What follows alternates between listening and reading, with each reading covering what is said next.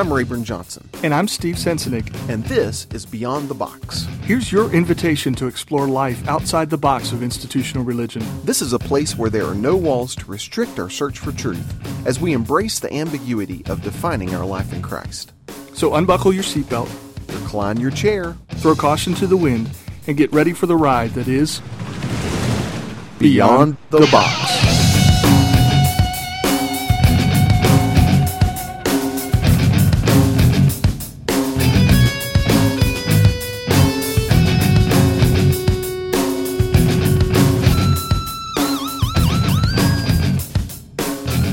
Birthday, Neil Foster from Beyond the Box.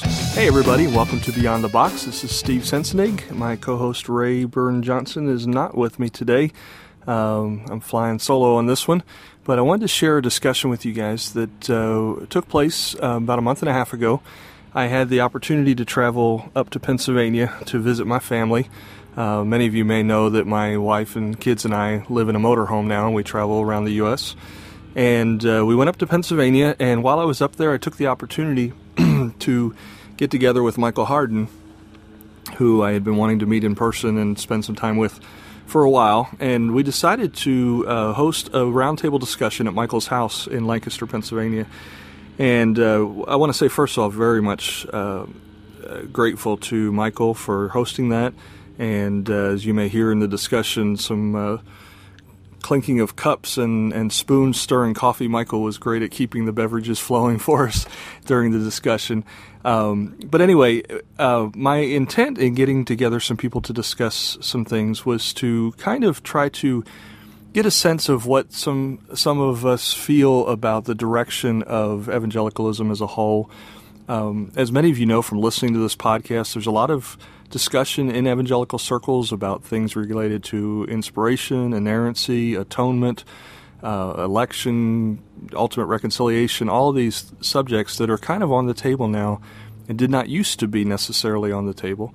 Um, I don't know if we really stayed on that topic. It, it uh, like many things on this podcast, kind of took some rabbit trails. But uh, basically, that's how we started off. And so uh, invited Michael, of course, uh, uh, he was at his own house, so he was able to be there. And uh, Pete Enns, who is uh, another friend of the podcast and has been on here before. Michael's friend, uh, Jonathan Souter, joined us, as well as Michael's l- wife, Lori. I was very glad to have her there with us as well. And a former college classmate of mine and a co worker of Pete Enns at Eastern, John Olaf also, Pete and John drove out from the Philadelphia area to join us for it, and my son Dylan, who's our producer, was there as well, uh, although he did not speak uh, during the, the discussion, so you won't hear him there. But he was there at the table with us. And uh, we go around at the start of the discussion and introduce ourselves um, for two reasons, as I explained in the introduction, uh, that you'll hear in a minute. One, so that you'll be able to hear who's there and get a little uh, familiar with them, especially ones that have not been on the podcast before and also so that you can kind of place different voices in the stereo spectrum.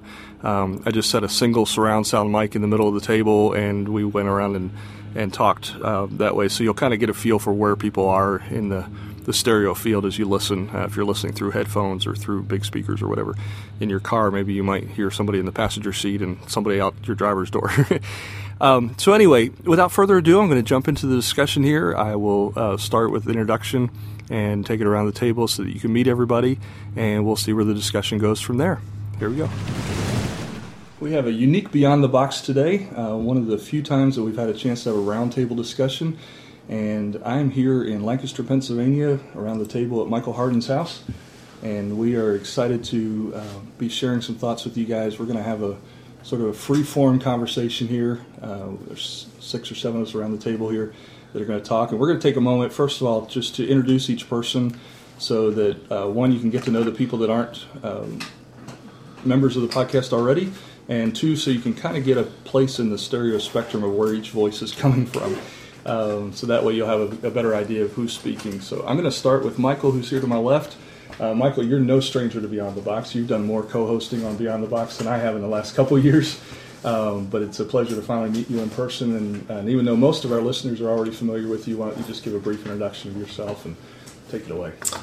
Well, we're here on a sunny day in Lancaster, Pennsylvania, and um, someday we're going to do a great big Beyond the Box conference so you can all join us live. I like that. And uh, we'll look forward to that time together. So uh, it's nice to be able to see old friends and meet new friends at this uh, at this time. Great. Thanks for hosting, Michael. Um, yeah, this is Pete Enns. I uh, teach biblical studies at Eastern University, which is outside of Philadelphia. And um, my area, I guess, is Old Testament and Bible in general, and just the intersection of, I guess, ancient faith and contemporary life and thinking, and how those two horizons can meet. Great. Thank you, Pete, for coming. It's a pleasure to meet you. Jonathan?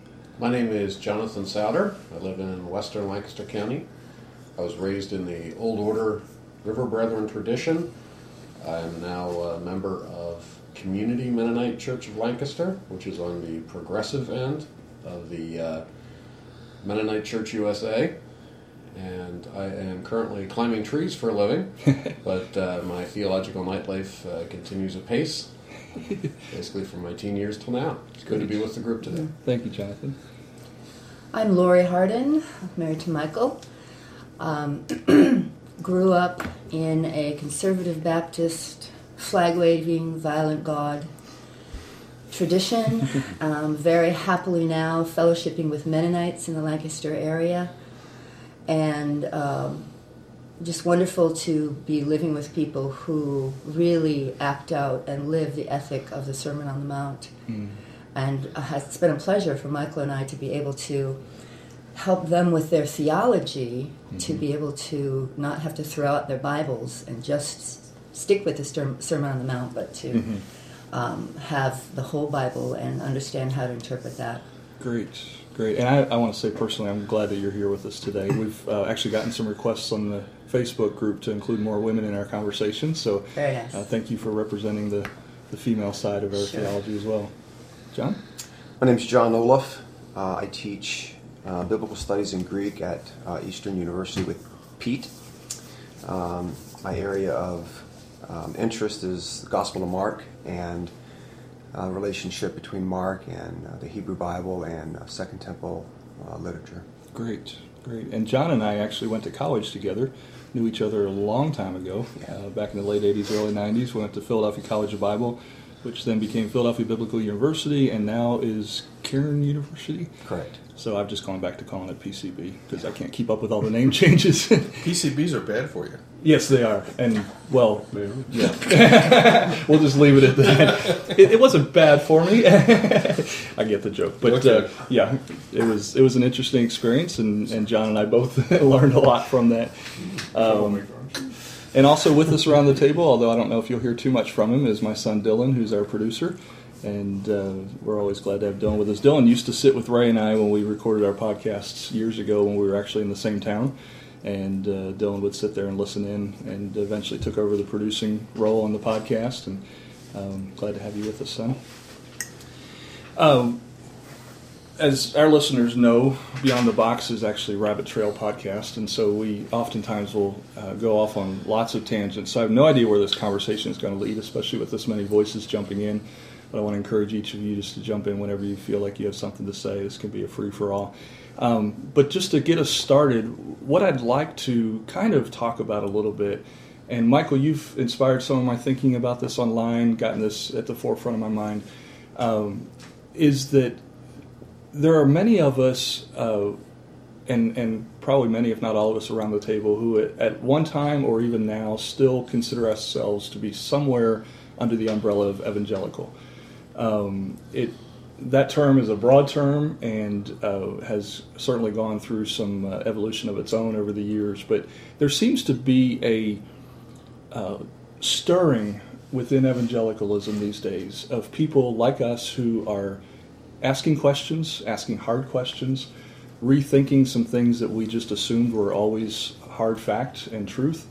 Um, and so it kind of has caused me to wonder what do we around this table see happening in evangelicalism and the future of it? Um, do we think that, that there may be some huge split that takes place? Uh, do we think we're just going to wrestle of, over labels and definitions? Uh, I, for one, don't particularly care for labels, but sometimes they uh, tend to be useful in conversation to at least get people in a position of, of the general ballpark of where we are. But um, anyway, and, and, let me ask the question, if you don't mind putting in the spot.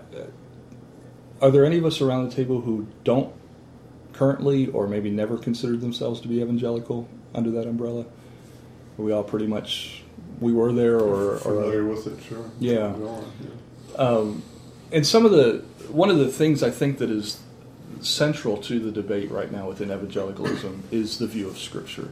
And Pete, I know you have no experience with controversy in that regard, uh, um, but you're, you're, raising some questions about reading of Scripture and literal versus um, myth, um, especially as it relates to the Genesis story. I think has been one of the hot topics that you've participated in.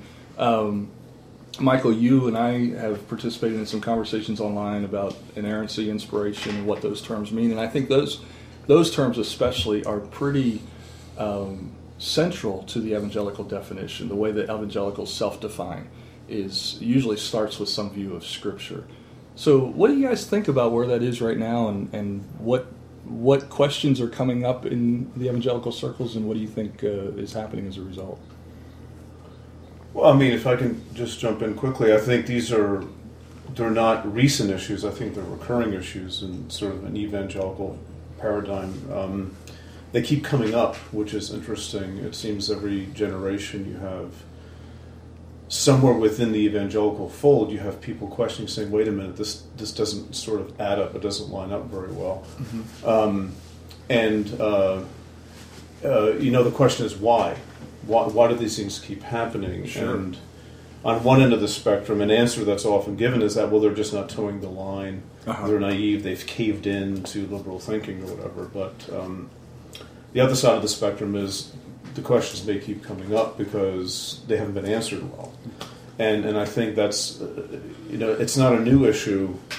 Although I would be among those who say that I think today, with easy access to information, internet, whatnot, um, it's probably something that's more public the discussion than it's been in the past. That's it's a, not, it's not a, a professor point, yeah. someplace getting in trouble in the 1960s. Right. It's um, you have people having with with websites mm-hmm. and podcasts and things like that who are talking about these kinds of things more openly, and I think people might be more evangelicals might be more willing to sort of see their voice articulated by other people, mm-hmm. you know, and, and, where that's going to lead, that's anybody's guess, but it's what, something's going What you're saying is, is yeah. interesting because I, th- I, think you're absolutely right that the internet has opened up a lot of this discussion. It's harder to, to squelch the conversation right. uh, because it's not as localized. I shared with you before we started recording, Pete, uh, how I grew up in sort of a Baptistic type mm-hmm. of background, it's independent, non denominational, but it was very Baptistic in doctrine.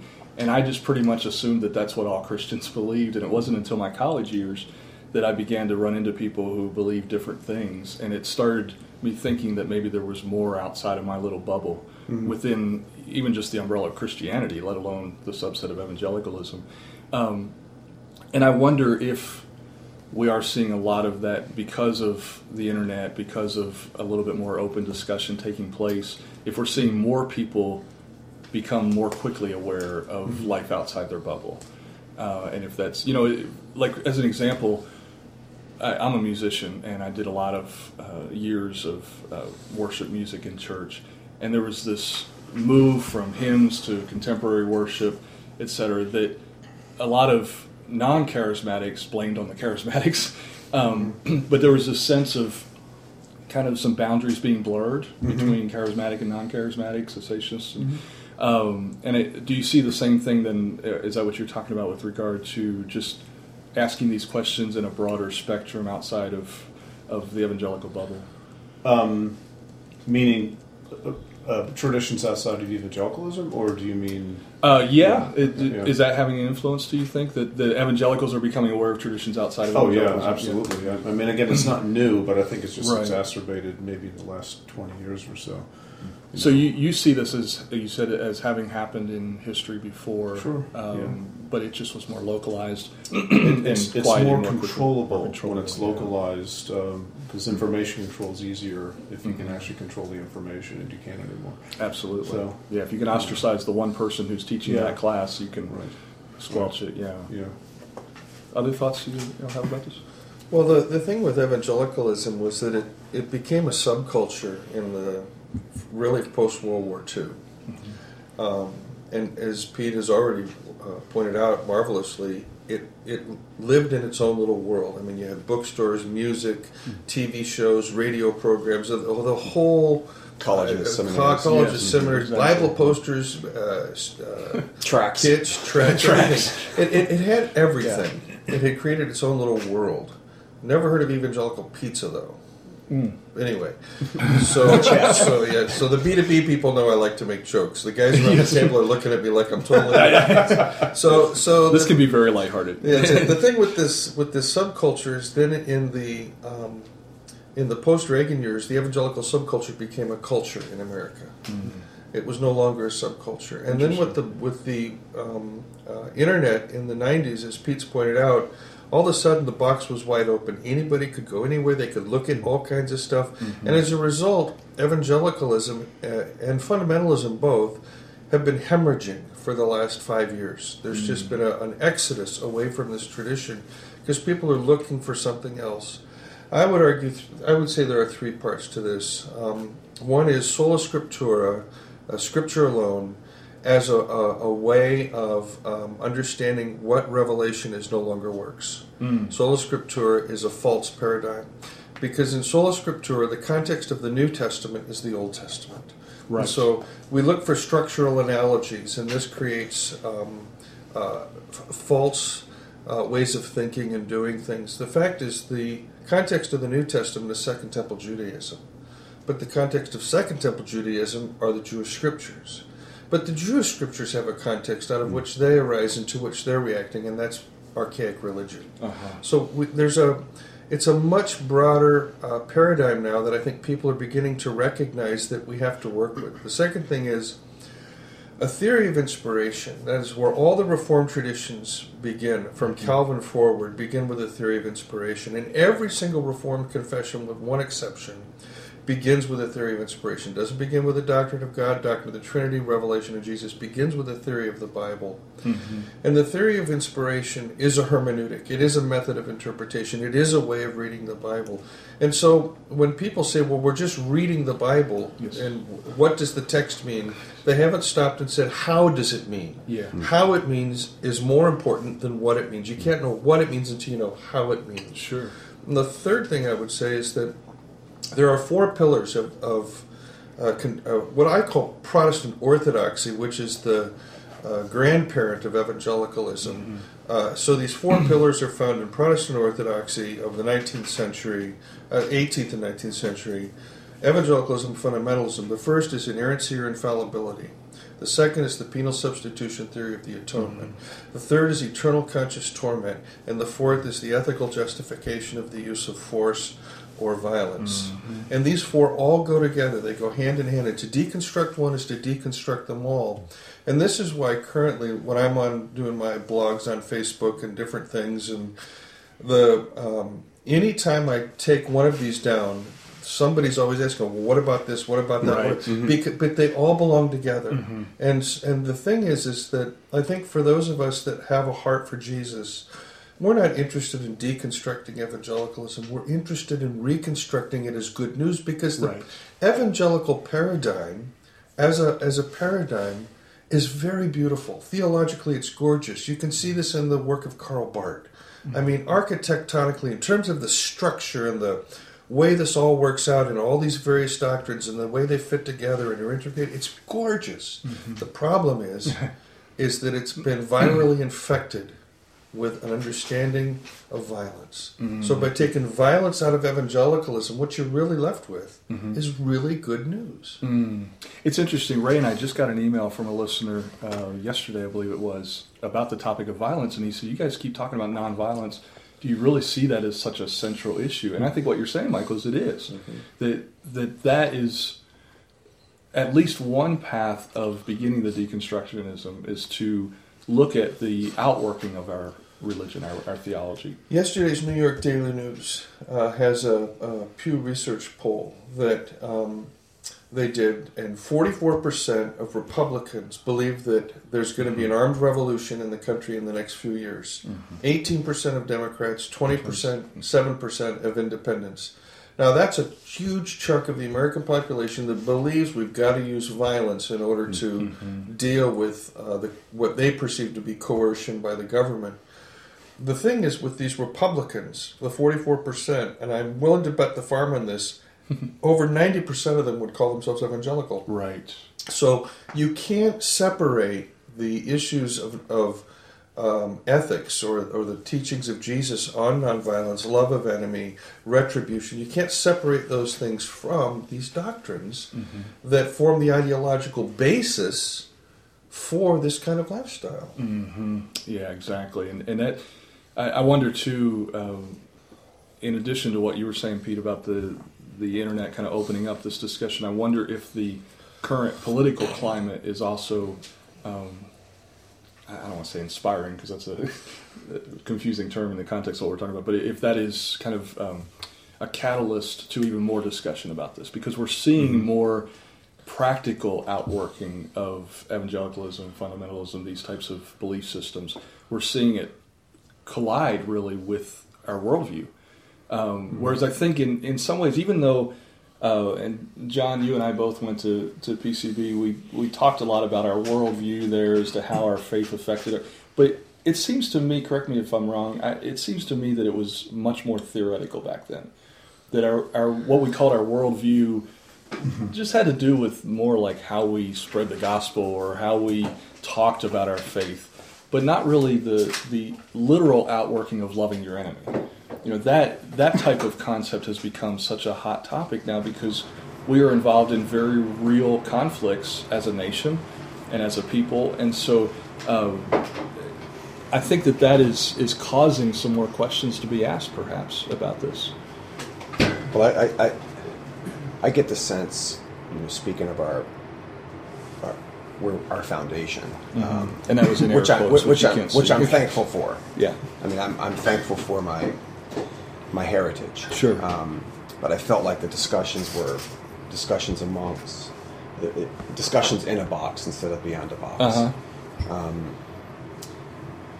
And I found that to be frustrating, both as a student and as a professor. Yeah.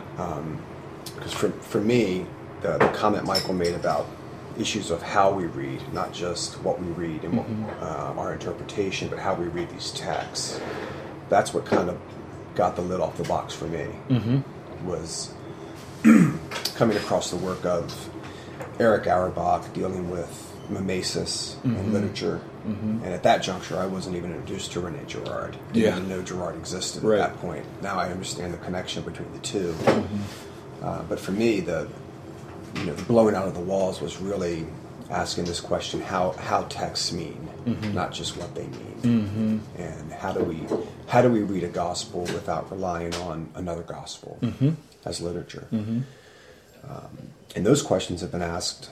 I mean, they Markan scholars and gospel scholars have been dealing with this since you know the 70s Right. um, and it, it, it seems like we're always behind Uh huh. Yes. and it seems like when we when we finally catch up air quotes um, when we when we finally catch up and start talking about this stuff it's it's kind of off limits mm-hmm. Mm-hmm. so when i talk about story my students would automatically say oh you're talking you, you mean you mean the text is a myth Right. and I'm like, no, that's not what I mean. Mm-hmm. That's not that wasn't part of the discussion. So um, I think so much talking inside the box didn't give us an opportunity to see what was really happening in reality. Yeah. You mentioned something about myth, and I, one of the things that I've been noticing in these discussions, too, uh, and when I say these discussions, I don't mean beyond the box, I mean the, the larger discussion that's taking place in the world, is a, a need to uh, define or redefine terms that we're using because so many terms have baggage for us. You know, I mean, I grew up, the term myth meant oh, you denied that, that any of this ever happened, and you denied that, that God exists. And, you know, if you start talking about something in the Bible being a myth, that was like, whoa, we don't want to go there because that, you know, talk about slippery slope, you're just already at the bottom. Um, but I think as we begin to evaluate things in a more um, thought out way, we can begin to say, oh, well, when we say myth, we don't necessarily mean this over here. We mean what the word actually means or whatever, you know. And so I, I think there's a necessity in the body of Christ right now to begin to really define some of these terms. Um, we, we throw out terms, and one of the ones that I think really hampers evangelicalism is literal. We, we read the Bible literally, and people go, well, just look at what the Bible literally says. Well, the Bible literally says a lot of things that none of us believe. Mm-hmm. And yet we keep throwing that word out as literal. Like one of the examples I grew up in a, a dispensational, pre-tribulational, premillennial mindset, and of course that was the only true way to believe at the time. You know, um, when I started interacting with some of the popular writings on that topic, and namely Tim LaHaye, I would find that he would was always saying, "Well, you have to read the Book of Revelation literally," and then he gets to John four one, where John's called up into heaven, and he says, "See, that's the rapture of the church." Well, that's not literal if it was John being called up, then literally it was John being called up, not the whole church. So immediately he begins with a non literal reading of what he's saying he's taken literally.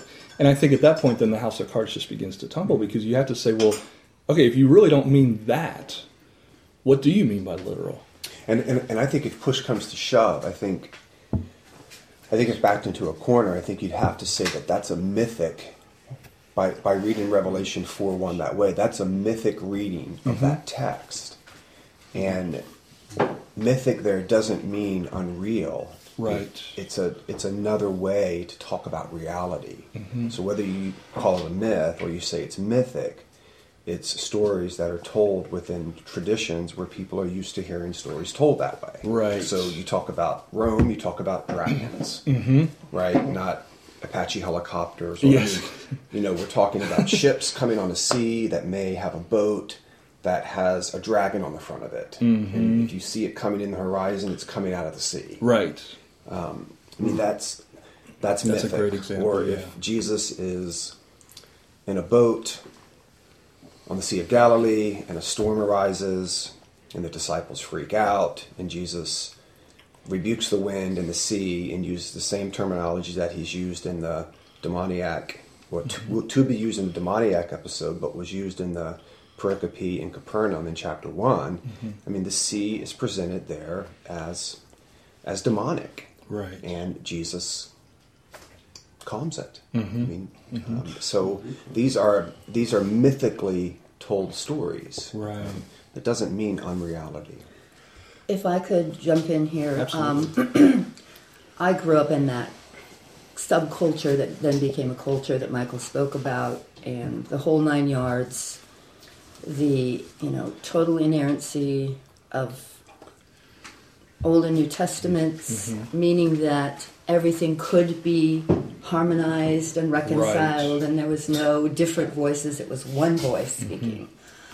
Um, for me, just to start to have an education after I became an adult, mm-hmm. and to read things like W. D. Davies, the you know Introduction to the New Testament, and how the Bible was put together. I mean, these were things I didn't have any historical mm-hmm. background in Right. my in my Christian education that I got in the conservative church, mm-hmm. and I just was told to accept everything and as a young adult um, or as a teenager when i asked some really hard questions and one of them was when we were studying romans and i got this this penal satisfaction interpretation of the atonement and i was like well why was it fair for jesus to have to die? You know why would god do this to jesus? Um, and and that people looked at me like I had two heads. Right. And I knew, oh, oh, I better stop asking these kind of questions or I'm going to be out of here. Right. And they said, well, God can do what God wants. Uh huh. And it, That's it the just card, so did not satisfy me. Yeah. So when I when I began then this education process that was long before the internet, and I do appreciate the information that you can get on the internet these days, although there's a lot of bad information Yes, there as well. exactly. Um, I was so relieved to see that I could still hold, which for me, the love and the prominence of the scriptures. but interpret them through Jesus. Uh-huh. So use the lens of Jesus for every interpretation.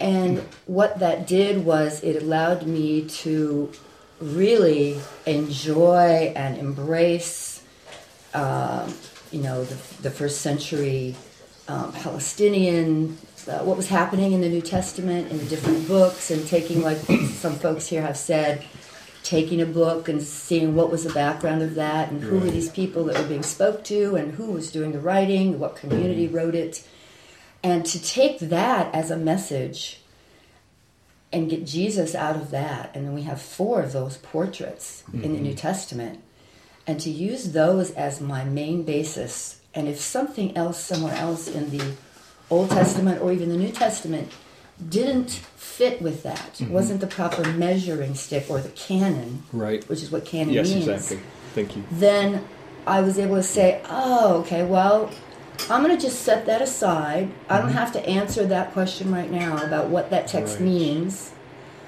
And I'm going to focus on the clear message of Jesus in those four Gospels Mm-hmm. and in some of the writings of Paul, um, especially, you know, a little bit later Paul Yeah.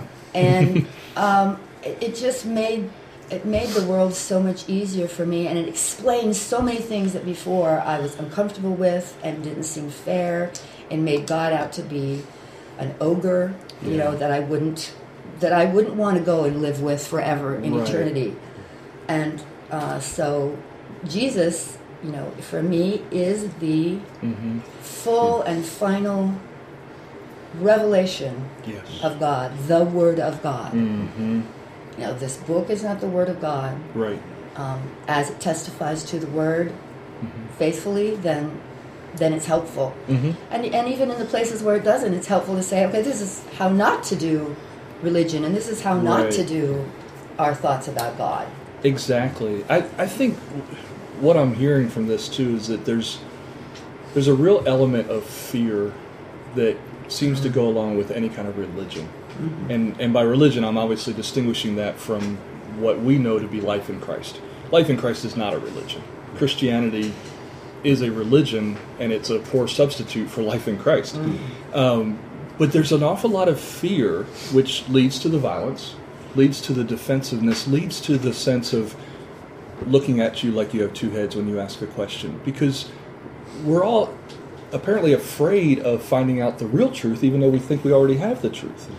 And you know, it's interesting because for for years, atheists have been saying to Christians, if your faith is that true, why are you afraid of it being questioned? Shouldn't it stand up to scrutiny if it's true? And we always have just said, well, yeah, but we're not going to scrutinize it. I mean, in effect, that's what we've done. We just punted. So yeah, but it's it's true, and, and you have to have faith, which is another trump card. You know, God can do what He wants to do, and you just have to have faith, which means you just don't question, which is not really the essence of faith. Faith is trusting in what you don't see, but it's not a lack of questioning. It's not a mm. lack of asking. And by questioning, I, I mean being able to even ask the questions, just coming out with it.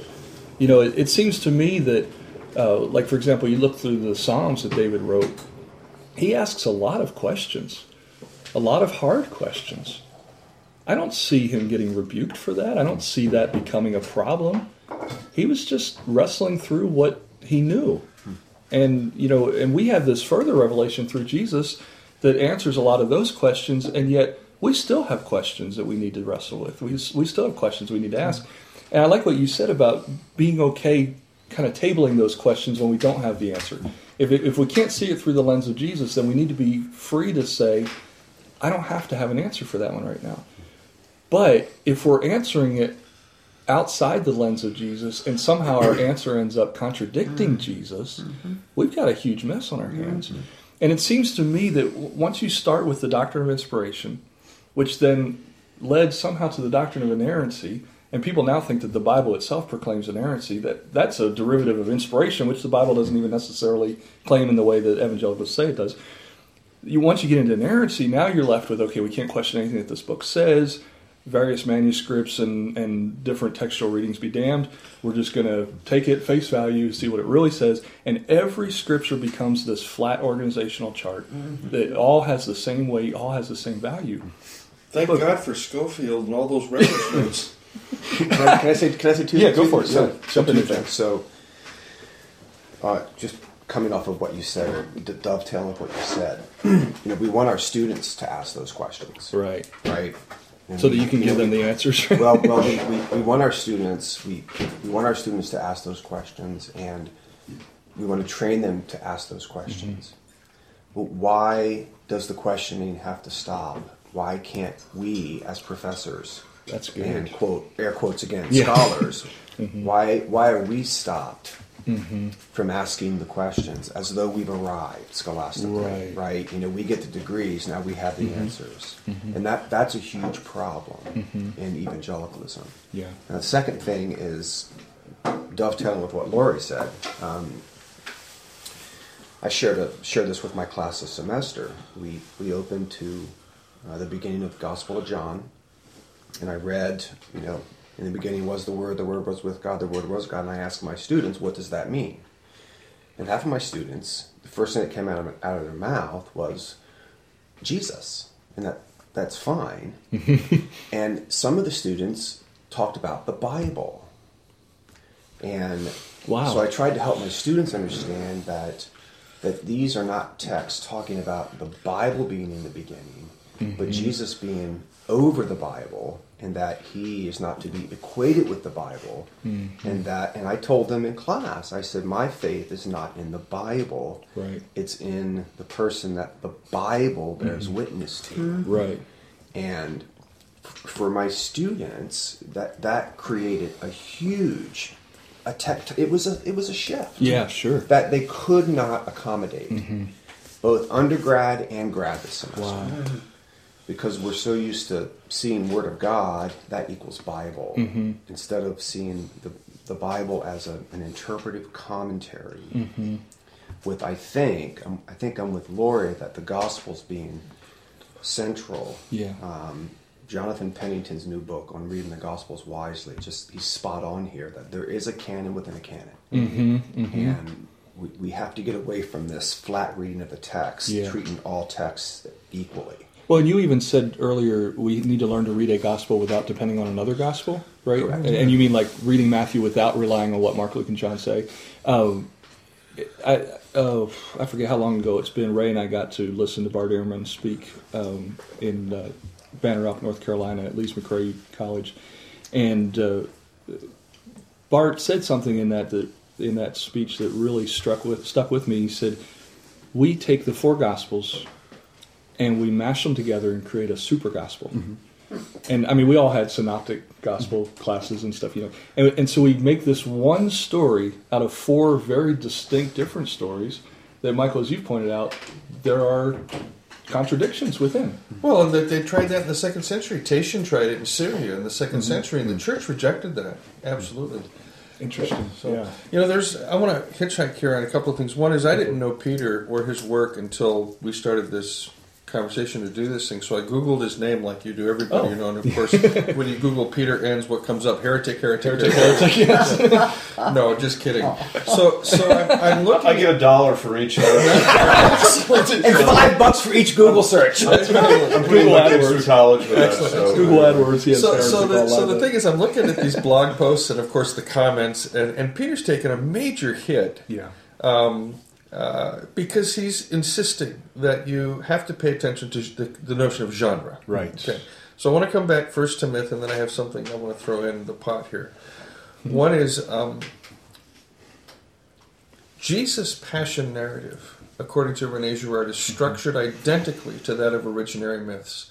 And The first thing we have to do is we have to redefine the category of myth. We can't use the old 19th, uh, early 20th century definitions that were used by um, uh, German critical scholarship of people like Wilhelm Bousset and Rudolf Bultmann, uh, which have kind of carried into uh, this country because of the influence of folks like Helmut Koester and Bart Ehrman and others. Right.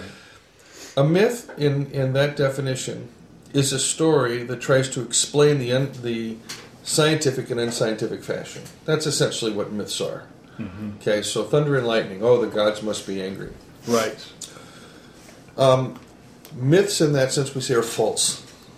Mm-hmm. Well, Girard argues that in fact myths are false. but they're false not in what they're trying to ex- to explain uh, non-scientifically. They're false in that they're covering up something. They're hiding something. Hmm. And what is it they're hiding? They're hiding the fact that behind these stories and myths are stories of origin. Mm-hmm. This is really important. They're not just explanatory, fun things. They're Right. stories of where we came from. Right. Cultures tell myths. It's the way they tell their story. Mm-hmm. So they're stories of origin. So we talk about creation myths or founding myths. Mm-hmm. Well, these stories have victims behind them, real victims. In the beginning was the victim. Hmm. In the beginning, as Andrew McKenna puts it, was the weapon.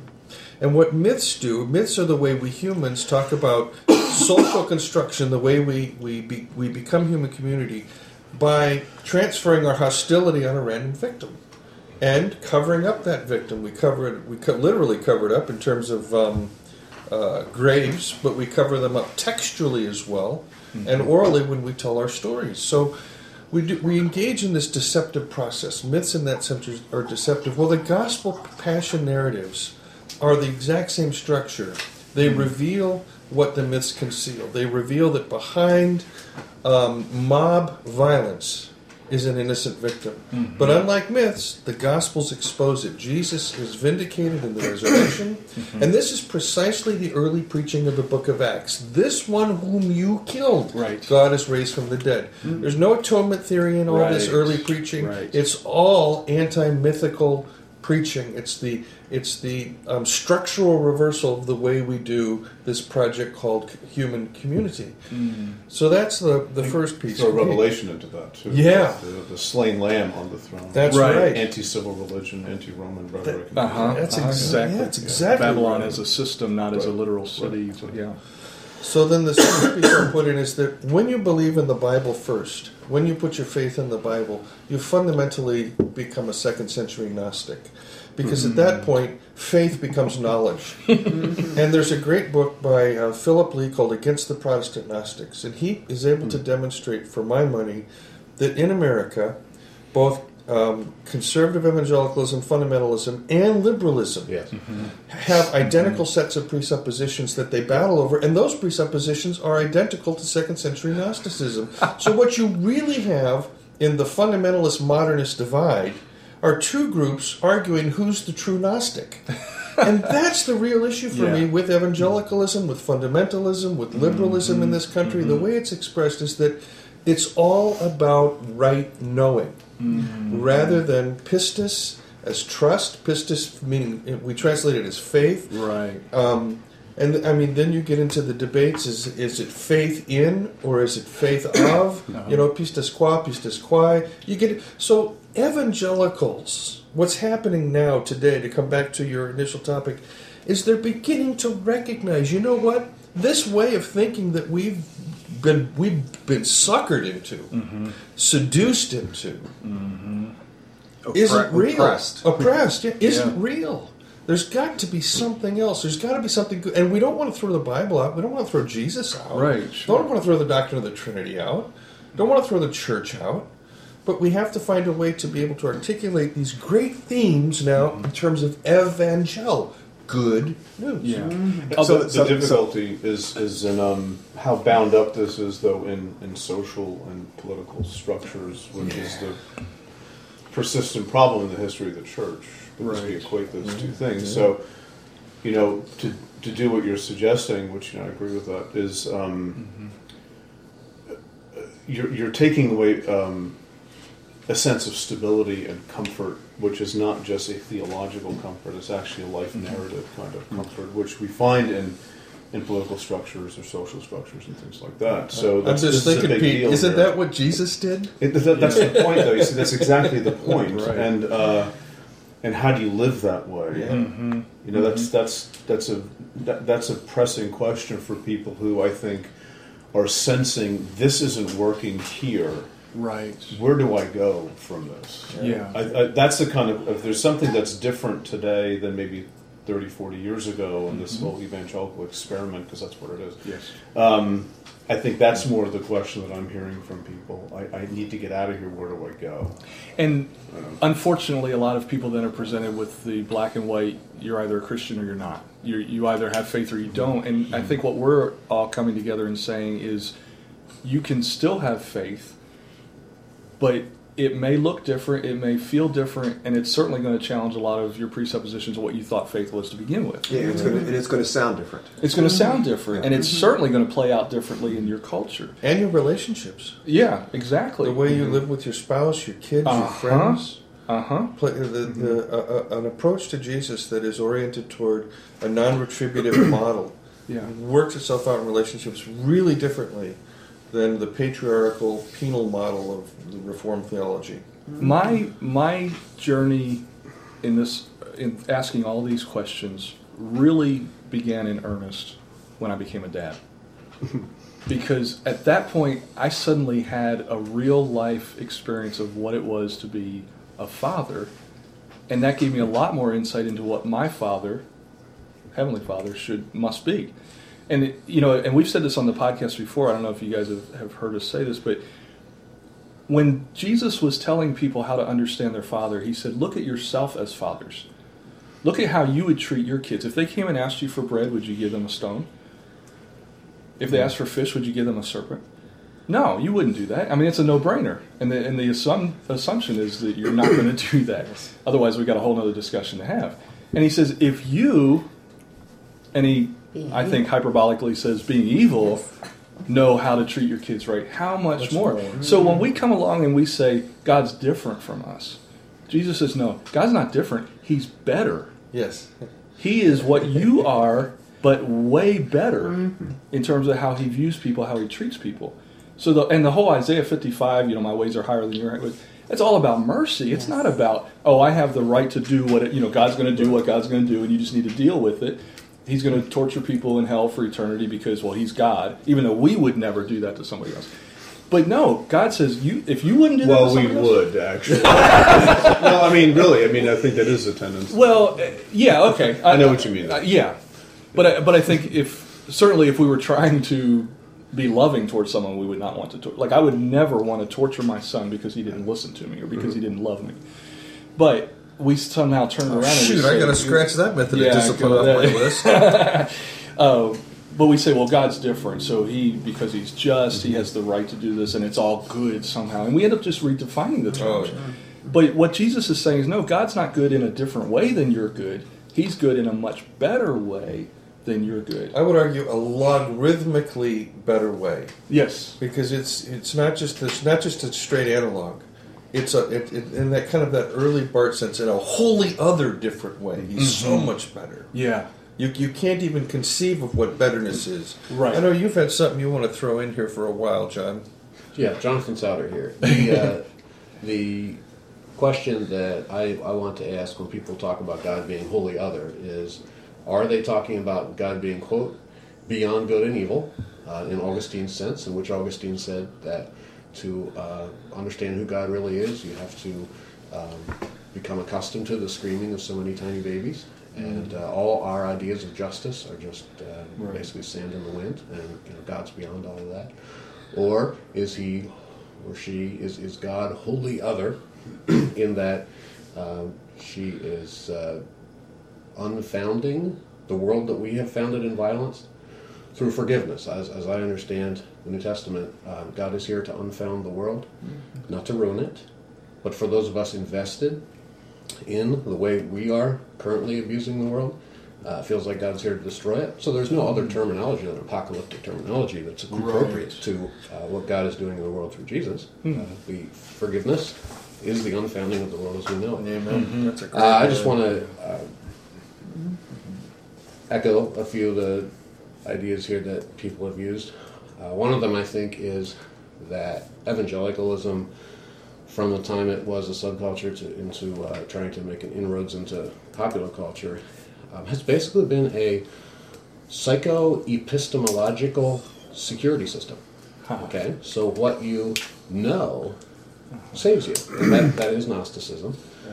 And so this is why, as Peter was saying, it's not okay simply to entertain some of these new ideas until we know where are we going to land. I'm not going to jump until I know where I'm going to land. That's a great point right there. And uh, for me, it's been very helpful to read uh, Jacques Ellul, for example, among many others, in trying to save us from the conflation that we make between faith and belief. I hope that I will have faith until the day I die. Faith itself is a gift, so there's no guarantee of that. But my faith includes doubt, and I think Jesus did as well. But beliefs are uh, are ways of saying things that we've currently come to say this is how we understand the world, and those change over time. And uh, whether Jesus' beliefs about God's relationship to Gentiles changed after his encounter with the Syrophoenician woman, I don't know. But I think that faith and belief are obviously uh, connected at a deep level. They are not one and the same. And so conflating them, I think, feeds into this problem that, uh, that John Olaf here talked about, where we read the Bible flat. And uh, as, as an old, I'm postmodernist enough to, to say that I've always been a plagiarist. I, I don't believe anyone uh, um, it, it does any thinking without using thinking they've gotten from other people. I just a few terms here. Uh, they plagiarized D. Mark Lewis, his Left Behind and Loving It, a cheeky, cheeky look at the end times. He talks about the great threat in America today of the uh, homotextual agenda. And he says that we all ought to be part of the struggle against textual perversion. Um, that, that textual perversion takes place when this homotextual agenda, homotextual agenda um, makes inroads into our lives and into our churches. And basically, homotextuality is simply to read texts as the same. All text is the same. And so those are just a few echoes I have of, of themes I've really resonated with here so I, far. I like that homotextual agenda. That's, Yeah, that's in the chapter before pulp fiction, living through the great tribulation. Yeah, and you know, just to give an, an illustration of this, I when I was presenting my uh, my dissertation um, uh, topic, um, a former former colleague came right back at me. Well, what about Matthew? And you know, what about Luke? Mm-hmm. Because the work I'm doing is marking, Marking, mm-hmm. and I am in, I'm intentionally not looking at the other the other gospels. That's not. I'm in, I'm just keeping them off limits. So you know, right away you've got to read these. Whatever the text is doing here, this author has to be doing the same. Therefore, you're the question you're even raising. You can't even ask that question because of what Matthew and Luke are doing. Hmm. And it's worse with Old Testament and New Testament. Yeah, Yeah, exactly. The yeah. same, the same thing. yeah. Yeah. And that's what I'm. You know, what Yeah. I'm doing is OTNT stuff through Right. the intertestamental period. So mm-hmm. certainly Mark and Matthew and John and Luke can't. They can't disagree on anything. Of course, yes. And that Yeah. that's that's hogwash. And and a lot of that again comes back to the theory of inspiration. It, it's cer- I mean it, the, the logical prog- progression makes sense if all Scripture is inspired by God in the sense that God dictated what it says. Then we would assume it would be inerrant, and we would assume that it would all con- uh, agree with each other. So I think we're kind of forced to look at Paul's statement about inspiration and say, what does that really mean? Michael, you and I just participated in a conversation about this online on Facebook with a gentleman who was like, well, no, it's it's all inspired, and you guys just don't believe it's inspired, so you must not believe anything. And but it, it's, I mean, and, and here's the problem. I'm going to go off on my own tangent. Here's the problem, I think, and we we touched on this a little bit earlier. Christians, by and large, do not know their history they don't know their own heritage. Mm-hmm. You know, you talk about issues of canonicity. Mm-hmm. Very Who's few, canon? yeah, who's canon? Very few Christians know that there was ever a debate about that. Mm-hmm. Very few Protestants know that the 66 books we ended up with are largely the work of Martin Luther's reduction of the Catholic canon, which included the Apocrypha. And that doesn't include his reduction even further. And we're here. Hebrews, James, yes, Jude, he Revelation. shoved those to the end. He wanted to leave them out Yeah. altogether for a while. We saw, we saw an early uh, copy of one of the first King James Bibles that was printed and it had the full apocrypha. had the full apocrypha yeah. And and yet those men of course were inspired by god to translate it the way they did right? So i think if we even begin to to uh, educate christians with regard to history i think some of this is going to start to bubble up to the surface. So let's let's deconstruct this for a second. Um, 2 Timothy 3.16 in the popular translations, virtually every translation translates pasagraphe theopneustos as all, scripture, is inspired. First of all, if the writer wanted to say all scripture is inspired, he would have used an article, he pasigraphe or pasigraphe, and he doesn't. It's it's anarthrous, which is why you can translate that as every scripture which is inspired by God. Right. First of all, that's the first thing. It's not a set in stone. The mm-hmm. Bible says all scripture. Second, the writer could only be referring to the Jewish scriptures, not the New Testament, because there is no New Testament at that time. Right. And in what, in what Jewish scriptures? And what, and Septuagint what or- well, that's, Right, the, yeah. that's the next That's the question. next question, yeah. Because the writer does cite the Septuagint, like mm-hmm. most of the New Testament writers. Is it the Greek New Testament, or Old Testament, or the Hebrew Scriptures? Well, the Greek Church has argued that it's the Septuagint that's inspired, where the Western Church wants to argue it's the Hebrew Scriptures. And then fourth, just two verses prior to that text, he talks about two opponents of Moses, Jannes and Jambres. Mm. Those are those figures are not mentioned in the Jewish scriptures, but their names are given in the targums, the paraphrases that are in the synagogue. So are the targums inspired? I mean, it this notion all Yes. scriptures it begs a million questions, and th- these are the questions that are currently deconstructing evangelicalism. Mm-hmm. Mm-hmm. But those questions are generally not even allowed to be asked, let alone dealt mm-hmm. with. So, like, I grew up believing all scripture, the 66 books of the canon, was inspired by God. And there was no question about that. There was no instruction about the, you know, I mean, I didn't even know what the Septuagint was. Like, what's this LXX? You know, what does that mean in the footnotes and all this stuff? It's a new band, baby. It's a new band, yeah, rock on. Please don't edit that out. and and so you know when I started to to understand that history and so okay so we had Hebrew texts that were translated into Greek that's what Jesus and the the writers of the New Testament often referred to and that translation into Greek the Septuagint made some significant alterations to what we now know the Hebrew to say Thousands. so yeah, so like, what does that mean for inspiration? And and so, uh, unfortunately, what happens? And John, you and I both came out of this this camp. We say, oh, they were inspired in the original autograph. Right. Oh, that's bullshit. That, and it means nothing. It means nothing because we don't have the original autograph. So why do we punt back to that and then somehow try to apply it to our Well, not only do we punt back to that, but then we get those who say, but we can, in fact, get 99.9999% with the Textus Receptus as the original, you know, it's, it's, it's, it really is there. So they, they're trying to put both ends of the field Right. at the same And, time. and then you introduce them to the Dead Sea Scrolls. Yeah. Make it more complicated. Oh, this. yeah. So that's- Well, what's been very helpful to me. and other me, vowel points inspired. Yeah. yes.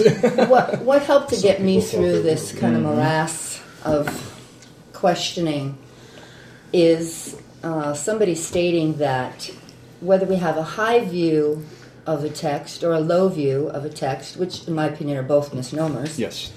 To begin with, but whether we do or not, what matters is how we interpret the text. Mm-hmm. And if you have Jesus on the road to Emmaus uh, with two of his disciples who mm-hmm. don't recognize him, mm-hmm. having to go through this process with them of interpreting their text to them correctly because they were all over the place arguing about what does this mean, what does that mean, and you know, and he has to come and, and instruct them, and he continues to do that while he is here before he ascends to heaven. That's kind of his ma- one of his major things that he's doing with people. Mm-hmm. You know, if, so if Jesus has to interpret the text for them in light of himself, mm-hmm. so that so that they know what these things mean about him, mm-hmm. then that's the whole point for me now. Right. And that's why I said before, everything I have to interpret through the lens of Jesus, and I don't even need to. I mean, it's helpful to know some of these things about where certain texts came from Right. and what what eras they were written in, and what people were meaning, what was happening culturally. Yes, that is very helpful, especially mm-hmm. for the more obscure texts. Mm-hmm. Okay, but let me throw this question at you, Lori. The fundamentalist evangelical tradition you grew up in would say they interpret everything through the lens of Jesus too. Jesus is the say it. center. Mm-hmm. They would say that. And so the question. I don't think they would. Oh, they do. thi- They do. I mean, oh, you, I- okay. I could- I currently, mean, I mean, back but- then, it would have never entered our minds. Okay. Well, they we were just s- interpreting the text literally, which meant we are interpreting the way somebody before us, Mr. X, and we don't even know who that is, interpreted this text to mean this, and so therefore that's what it means, and we don't Like question Paul. it. Well, I'm saying the fundamentalist and conservative evangelicals would say they're interpreting their text Christocentrically. Okay. So, how would you respond to them? So, does it matter which Jesus? Does it matter? Do, do you have um, a, a center uh, uh, uh, uh, for your hermeneutic? You know, do do what do you what do you respond to that? I guess um, a couple summers ago, I had a, a very extensive conversation with a with a strict fundamentalist that went for several hours, and this did come up, but where she kept referring uh, about well, God this and God that and God said this and God said that. I would bring her back to, but Jesus says this, and there was a definite contrast between her interpretation of God and the way things were supposed to be, and where I kept bringing her back to the New Testament text and what Jesus actually said. Well, I mean, I mean, just one example. You have Jesus saying, um, "God makes rain to fall on good and evil, sun to shine on just and unjust."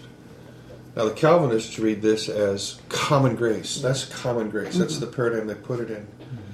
Whereas I would read it as Jesus critiquing the method of interpretation in the book of Deuteronomy, Yes. the Deuteronomic hermeneutic, where if you do the mm-hmm. right thing, you're blessed. You do the Yes. wrong thing, you're cursed. Mm-hmm. So Absolutely. you would too. Okay. Yeah, and, and I think you hit on something, Michael, there that I, I think is central to this journey of, of you know how do we read the scripture, and that's looking at how Jesus himself interpreted the law. You know, I mean, it, when Jesus says, and I've talked about this before on the podcast, but when Jesus says, "You've heard it said, an eye for an eye," mm-hmm. he's quoting the law. Mm-hmm. He doesn't say, you heard that God inspired this statement, or you, or God said to you, an eye for- an eye you've heard it said like it was a rumor, or like it was some, you know, whisper down the lane kind of thing, and then he turns it on its ear and says, "But I say to you," and by most evangelical standards today, that would mean Jesus was a heretic because he was defi- defying the written word in a sense. He was he wasn't interpreting. You know, they would say, "Well, we got to interpret this through mm-hmm. Scripture," and Scripture says an eye for an eye, so therefore he must be wrong. I mean, part of the I think challenge for today is you know we have a book called the Bible that has you know all these chapters that are lined up next to it, and of course they didn't have that back then. No, those but, aren't um, inspired either. You know what I try to encourage even in seminary students to think about is how the Old Testament is Israel's story. It's Uh-huh. Israel's self-definition. It's a post-exilic self-definition. Yes. Who Israel is as a people of God. Mm-hmm. This is our past. It's, it's Yes. actually Judah's story. Yes. Mm. The Yes. Northern Kingdom's out of the picture. It's Right, their story, yeah, how they yeah. wrote this That's a story. great point, Pete. And it's it's um it's it's a wonderfully valuable story to Absolutely. understand where they came from. But when you get to the Jesus story, it you have this dynamic of continuity and discontinuity between them. That's what's sometimes lost in having a book that we open up like this. We sort of well, God wrote it. God all like any good Yes. author, you know, you have sort of this come together, and you miss that. What you're saying, you miss that critique dimension where where Jesus is both very Jewish. He's not a Christian. He's very Jewish. He's not an evangelical. He's very Jewish. But he also has um, you know enough uh, uh, enough to critique of I think not simply the Judaism of his day, but also the tribalistic system that we see, Right. in And the Old Testament. textual tradition, the sacred textual Yes. tradition. Yeah. Yeah, he has. He has.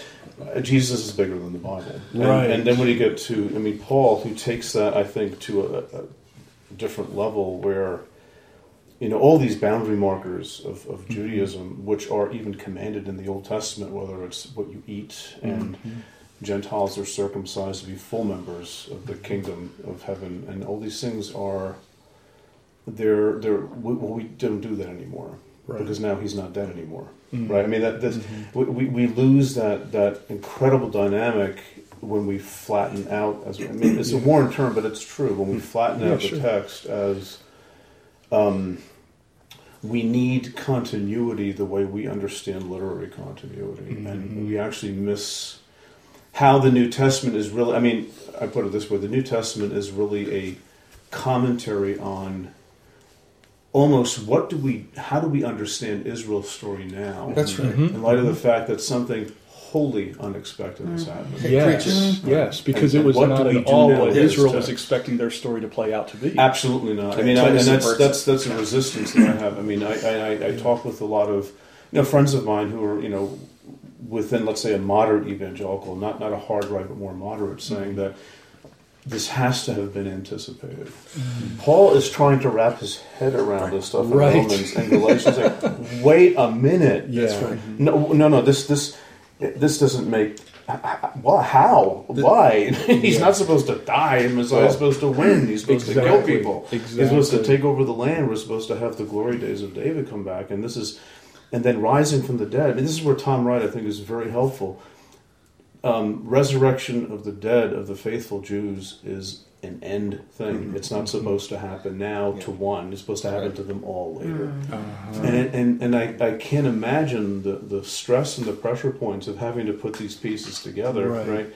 And you actually, I think, have a low view of Scripture if you don't allow those tensions to remain. right. That's right. Exactly, and that, that's Yes. unfortunately in the debates that rage on the internet. So often, as soon as you begin to ask these questions, people go, "Oh, well, you don't have a high view of Scripture," and I'm going, "Wow, mm-hmm. I respect this book so much." Mm-hmm.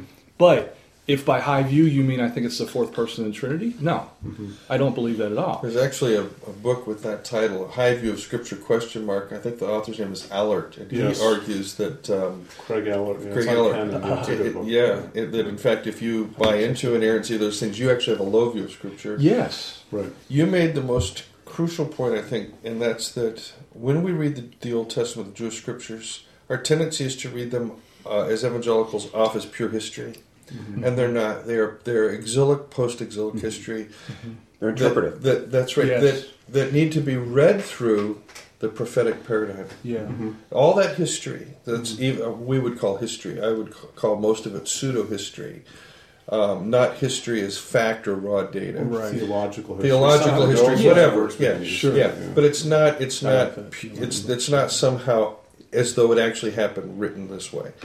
All of that is key because Jesus reads those texts through that prophetic lens. Mhm. Oh, absolutely. Yeah, yeah. And and then the second point you made, uh, this will play to Jonathan, is that did you know that dispensationalism is in the Bible? Peter was the first dispensationalist, Uh-huh. and John can tell you how that works out Okay. with Antioch. You mean chapter 10? I mean, uh, Well, that, I, well, first of all, I, I, I follow the hunches of, of Doug Campbell and uh, and J. Louis Martyn, who, who suspect that Paul lost the game historically, and then certainly with evangelicalism, he lost today theologically. I think it's Käsemann that says that Paul uh, practiced in writing letters like uh, Galatians the discernment of the spirit of the texts that he inculcated uh, in his in his congregations that they should practice the discernment of the spirit of the speakers in their congregations. Uh, Paul can find both uh, gospel and ungospel in a book like Leviticus. Um, Paul in Galatians gives uh, the two parts of a syllogism. The logical third part would be that uh, the law was uh, ordained by angels in the absence of God. Paul's not out to score a lot of points and really upset people, so he never finishes the syllogism. But he lays out the logic very clearly that uh, Moses, a mediator, is not a mediator of one. Uh, and so, uh, if it obviously, then the third part would be that if the law had come from God, uh, wouldn't need Moses to, to mediate. So the, the angels uh, ordained it. But at Antioch, I think uh, Peter is arguing uh, very logically within the bounds of what he thinks is where, where we have to stay. That um, God is simply saying that um, at this time and at this place, for reasons of evangelism, uh, you can break kosher.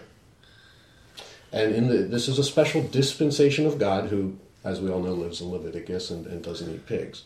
But God is giving a special dispensation in a papal sense for a certain evangelical exception. If these are the people you're trying to bring into uh, the true um, Jewish uh, faith, the, the only connection with God, which is Judaism, but thanks to Jesus, we can now and then, as he and his disciples did, break kosher for evangelical purposes. At the end of the day, though, um, we eventually are going to have to come back to kosher. And he demonstrates that he believes this because when they show up from Jerusalem, the pillars, the, the big people, uh, then he changes tables at, in the cafeteria. And Paul tells him at this point, Peter, this is not just unkind or inconsiderate uh, to your new proselytes. This is a demonstration that you don't believe that anything really changed with the revelation of God in Jesus. so, what what I think we have to do uh, in the days since Martin Luther King Jr. is is listen to him say that we have to choose now between nonviolence and non-existence. And when we say, well, there, there's a time and a place for God to be uh, nonviolent, um, but uh, and, and, and for, for reasons of you know the day of grace is still here, and we need to welcome more people in. Um, we we come up with this dispensation uh, thing, and so even for historically nonviolent churches like the Mennonites, they still think about God in dispensational terms, hmm. and they're eagerly looking for the day when Jesus' evil twin will return, Right. and actually reestablish godness again. But right now we're in this kind Interesting, of yeah. exception. And and I I think that is that's a, a great commentary on what we're seeing in our culture, even outside the Mennonites. The the evangelicalism as a whole seems to have this view that yeah, we're supposed to love our enemy, but God's eventually going to kick their ass. Well, this is the problem with Miroslav Volf's exclusion and embrace, and I do believe that Volf has moved past this in his uh, later stuff now. But exclusion and embrace is his award-winning book, and everybody reads it. You know that wants to be theologically literate, because in that book he talks about the eschatological deferral of violence. We follow Jesus now. We're nonviolent now because in the end we know that God's going to beat the daylights and put people into hell. So I can feel comfortable if you're my enemy and you're hurting me. Mm-hmm. I can take comfort in the fact that one day you're going to get your comeuppance from God, mm-hmm. and that that uh, is precisely what John's talking about. Mm-hmm. And so that God is not self-consistent in God's self. God is neither self-consistent in God's self with Jesus, mm-hmm. nor is God consistent in God's self over over time. We've broken up mm-hmm. God's attributes so that now we're in a period of grace, and then we'll be. in mm-hmm. It becomes absurd theology Yeah. at this point. And even my friend Willard Swartley, who's a Mennonite thinker, can't seem to get away from this. And so many theologians I know are just terrified of what happens if you remove retribution from eschatology. Just Right. like what happens if you remove it from atonement. Just like what happens if you remove it from ethics. We will, well, the world we live in will collapse. Well, hallelujah! That's the point of the coming kingdom of God. That's the point of eschatology. That's All the, the point of apocalyptic Yeah. as a category. End of the world as we know it. It's the end of the, and I feel fine. and,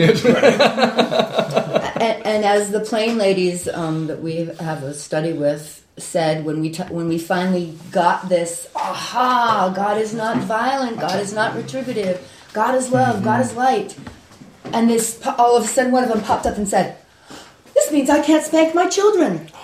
Wow. which they've been taught to do. Uh-huh. Hmm.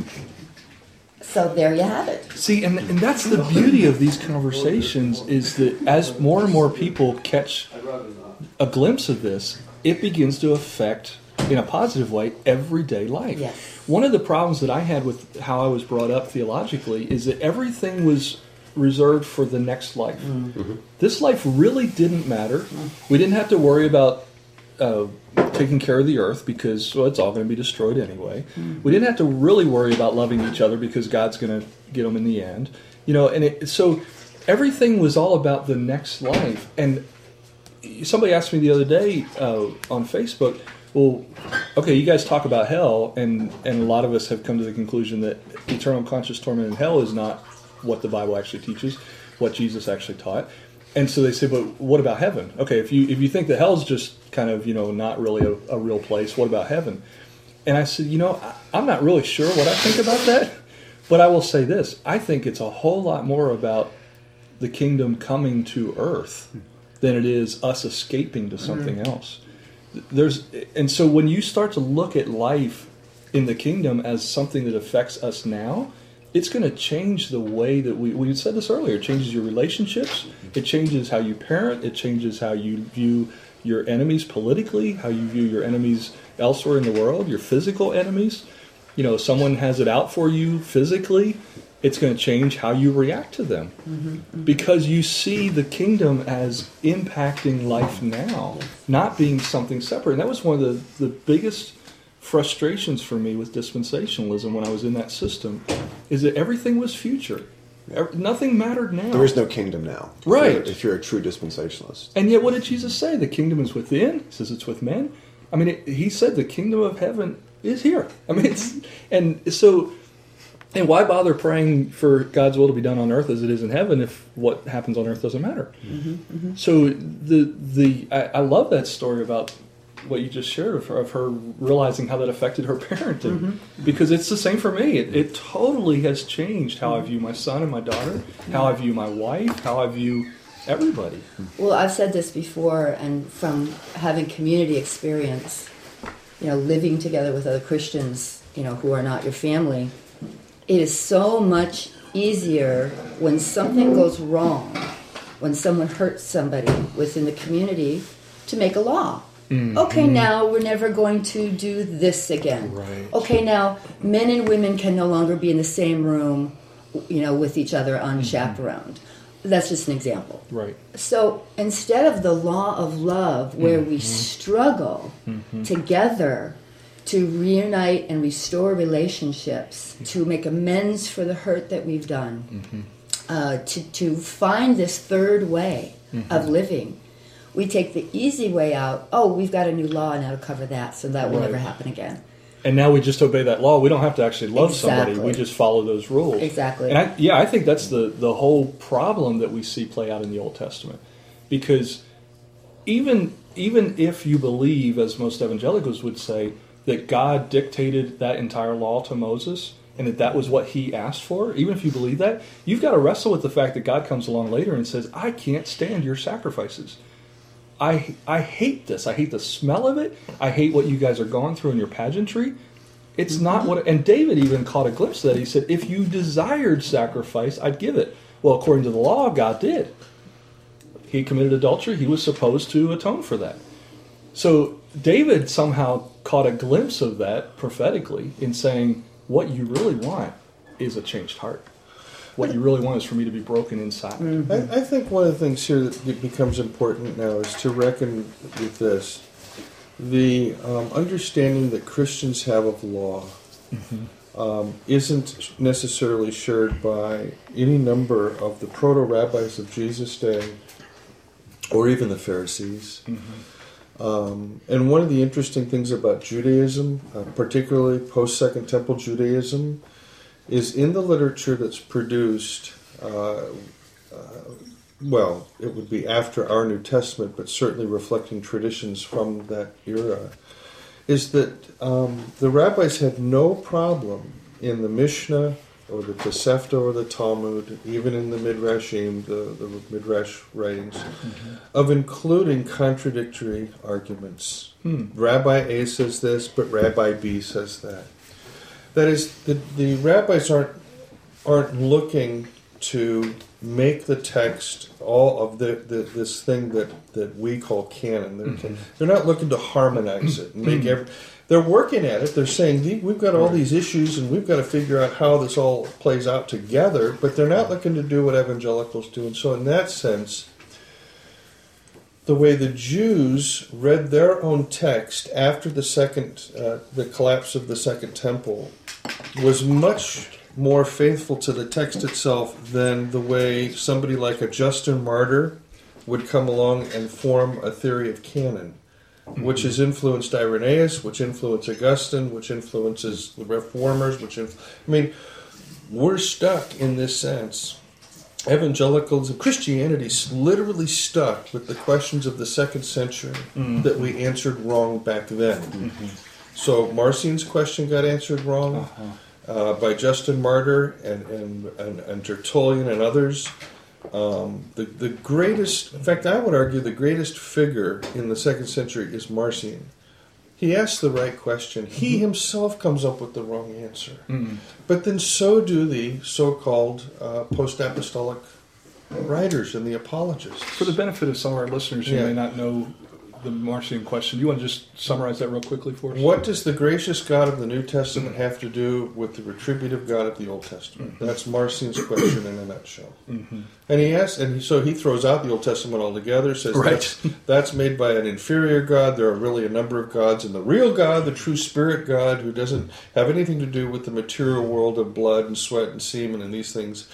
Uh, that's that's the demiurge, the kind of the, the god the god who's not really super god. the super god is spirit, you know. Yeah. But Marcion buys into that worldview. Well, so do the early fathers when they try to say, no, no, no, they're exactly the same God. And then what you end up with, you end up with a God that's got now two faces. Right.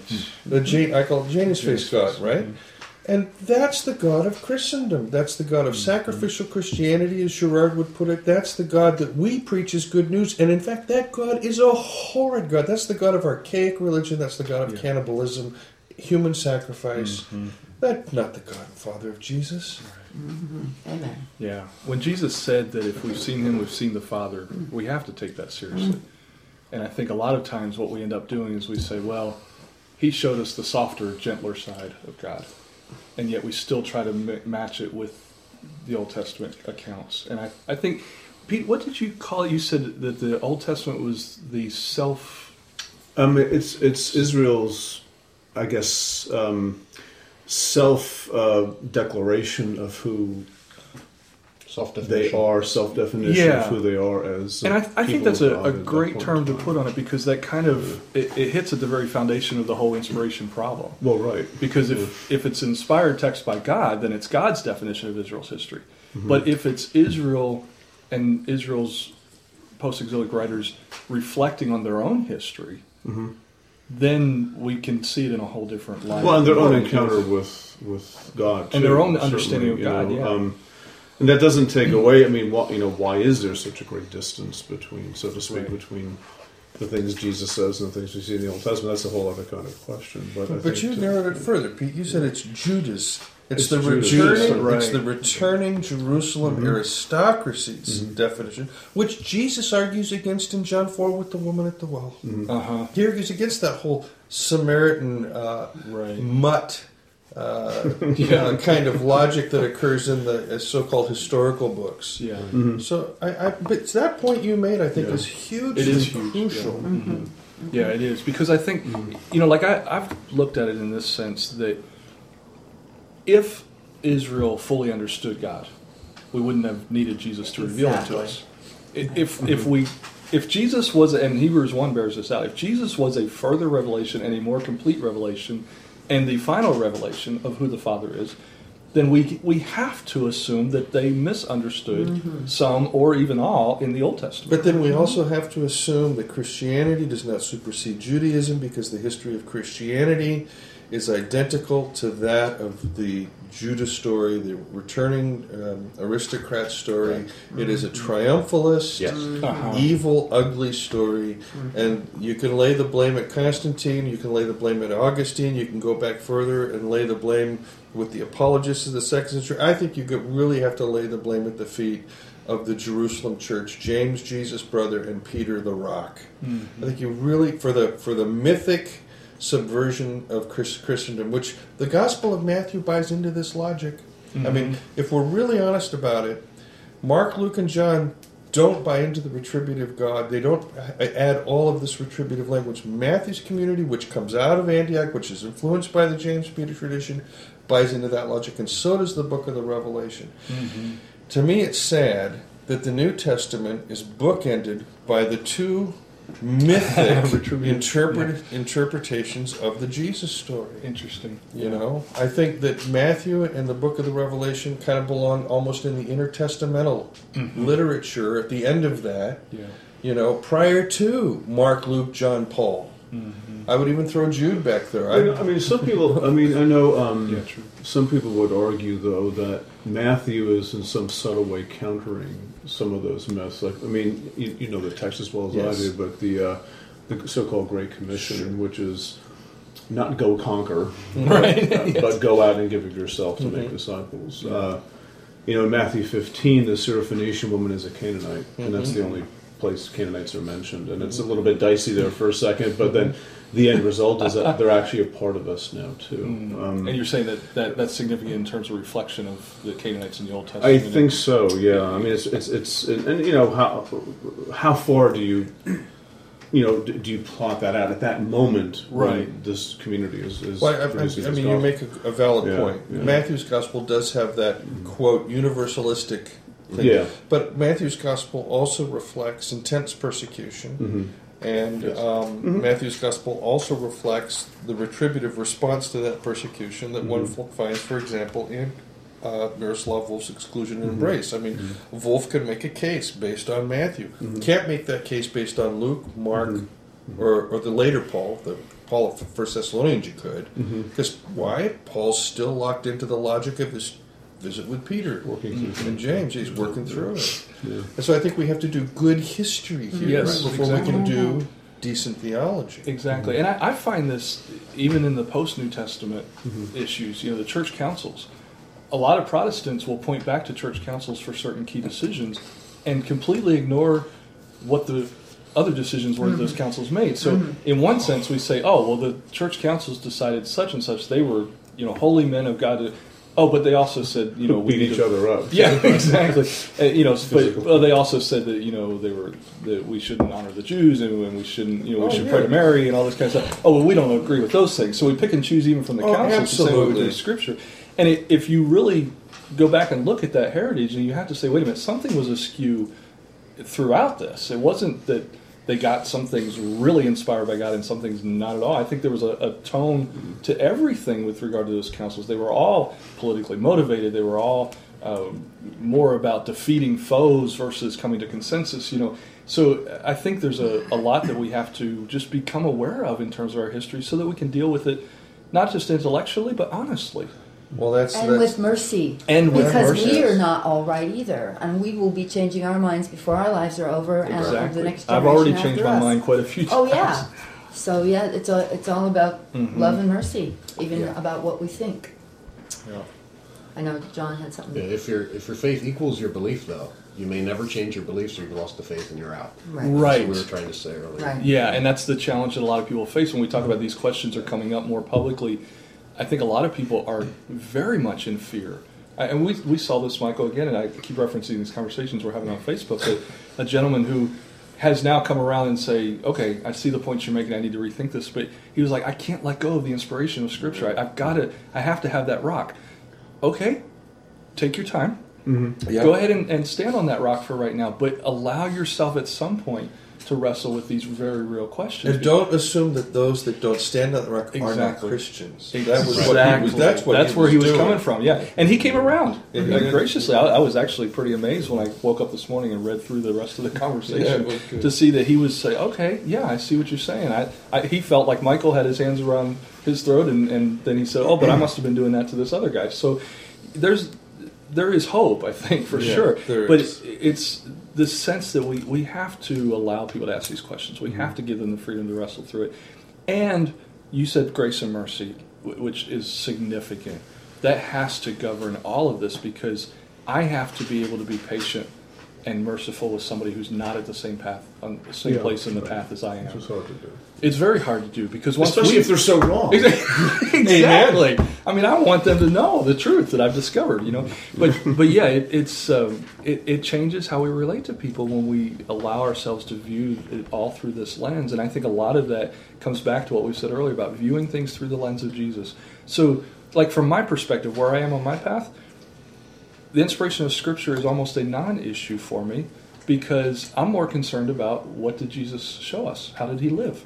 And I can read Scripture through that lens. I don't have to worry about some theory of how God dictated or didn't dictate, or were they conscious when they wrote? Were they just kind of zombies? You know, it, it's all mm-hmm. about what did Jesus show us about the Father, and what what does that mean to my life, and how does that impact my relationships and my mm-hmm. interactions with people? And so, you know, we can. I'm sure if we were to talk long enough around this table, we'd find areas that we disagreed on, and yet we're coming together with an assumption of grace and unity because we know at the end of the day, we're all followers of Christ. Yeah. And, I, and it, you know, part of the reaction um, comes from if you take away what's been considered as a pillar for so long, and your faith is in that pillar. Yeah. Therefore, your faith is trashed essentially, and you have no faith, and you have to walk away. Or if you take away eternal conscious torment, right? I mean, Which is what Jesus and Paul were doing with us. So That's right. too. Yeah. so Exactly. you know, I have I have students who have you know apostatized because this system of evangelicalism mm-hmm. screwed them over Yeah. badly because they weren't allowed to ask questions and mm-hmm.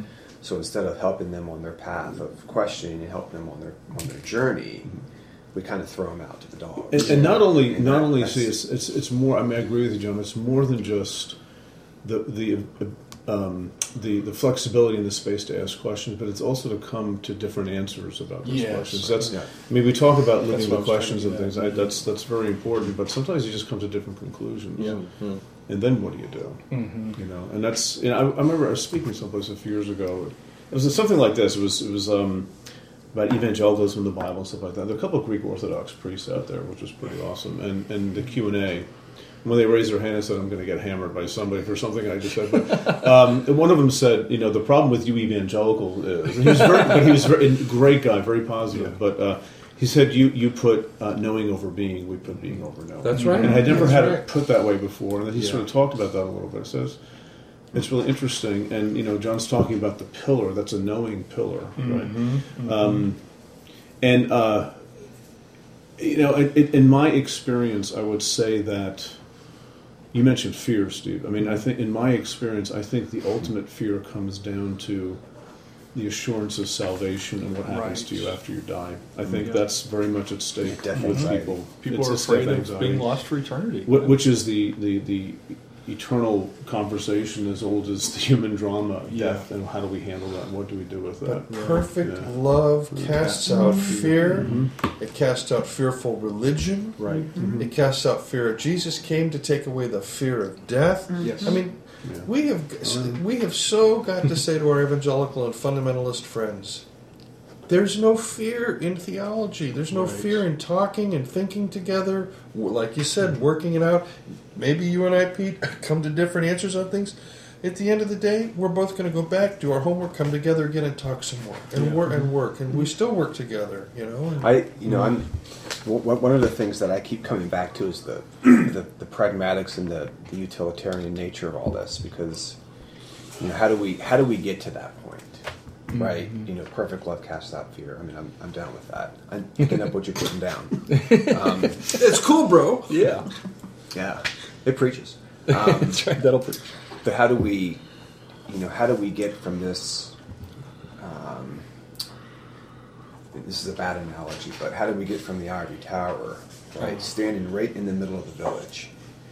How do we get from there down to the village? Well, I, the way So the that- way I do it's on my Facebook posts. I do it speaking engagements. I do it, uh, you know, teaching, teaching Sunday school. I mean, you know, at, at the place where people can can understand.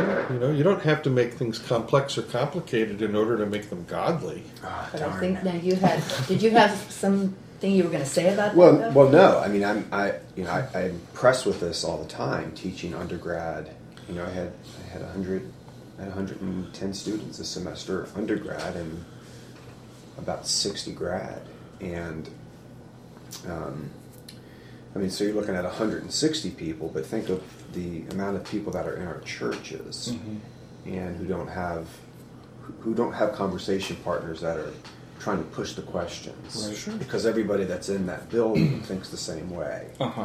and they're not reading outside where they stopped reading and so mm-hmm. my you know my concern is both here but it's Right. also it has to be here Yes. Mm-hmm. because Yes. we mm-hmm. want to i mean i believe that the gospel can change people's lives. I mean it changed my life.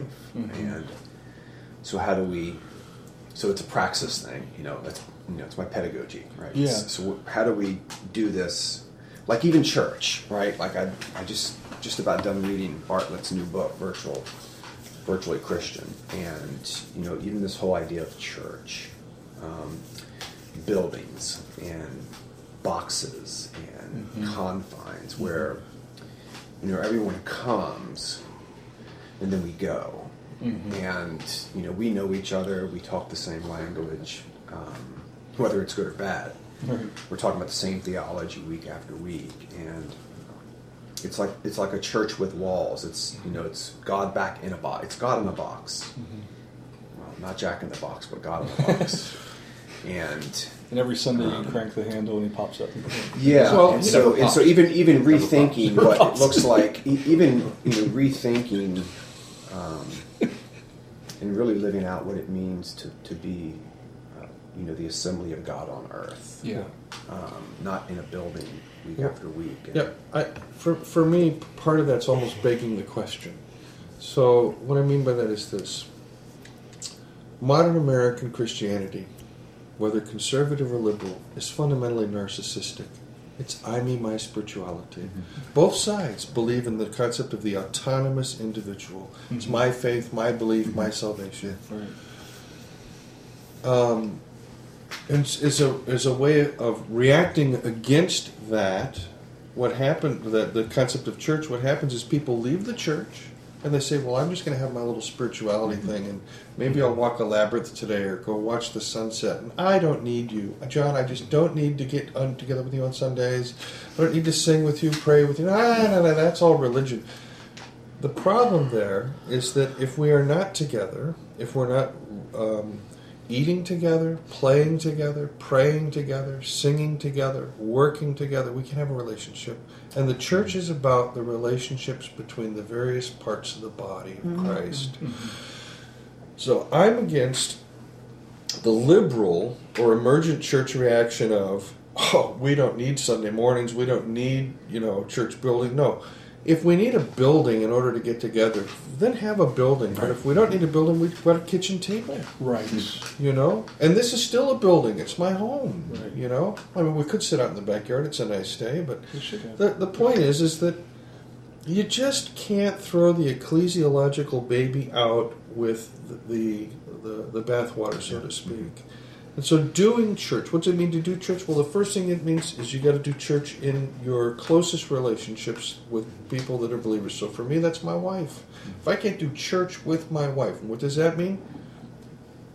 Singing together, praying together, talking Bible together, doing theology together, um, learning together, parenting, grandparenting, uh, making friends, all the things that are church, we, you know, ecclesial. Same with Jonathan. I mean, he's my best friend, but we eat together, we play together, we work together. Um, we don't sleep together, but just about everything that I would do with my wife, with the exception of that, we do together. You know, so I'm concerned that right now there's a tendency for us to take our our spiritual and ecclesial uh, thinking in deeper into narcissism hmm. rather than into the phenomenon of community and interdividual relations, as René hmm. puts it. That's my concern. But I, I hear what you're saying, Michael. As one who has not been part of the institutional church for a decade, I obviously would want to flesh that out a little bit with you and, and see how far apart we were on that. But I will say this I, I look at it, what I think is from the opposite direction that relationship and community is our church versus we have to do church in a way that builds and fosters relationship. I think that one of the problems is that we continue to try to fit our new revelation, so to speak, into old wineskins, into old paradigms, and to say, okay, we've got to continue that. You said something earlier that I wasn't sure if I wanted to push back on or not, but I think I'll bring it up just for the fun of it. You said, you know, it means we don't throw out the Bible, we don't throw out church, we don't throw out the Trinity, etc. But I think at the same time, we have to say, how does this inform those things that we think are non negotiable? What does it mean? You know, when you say church, what does church mean?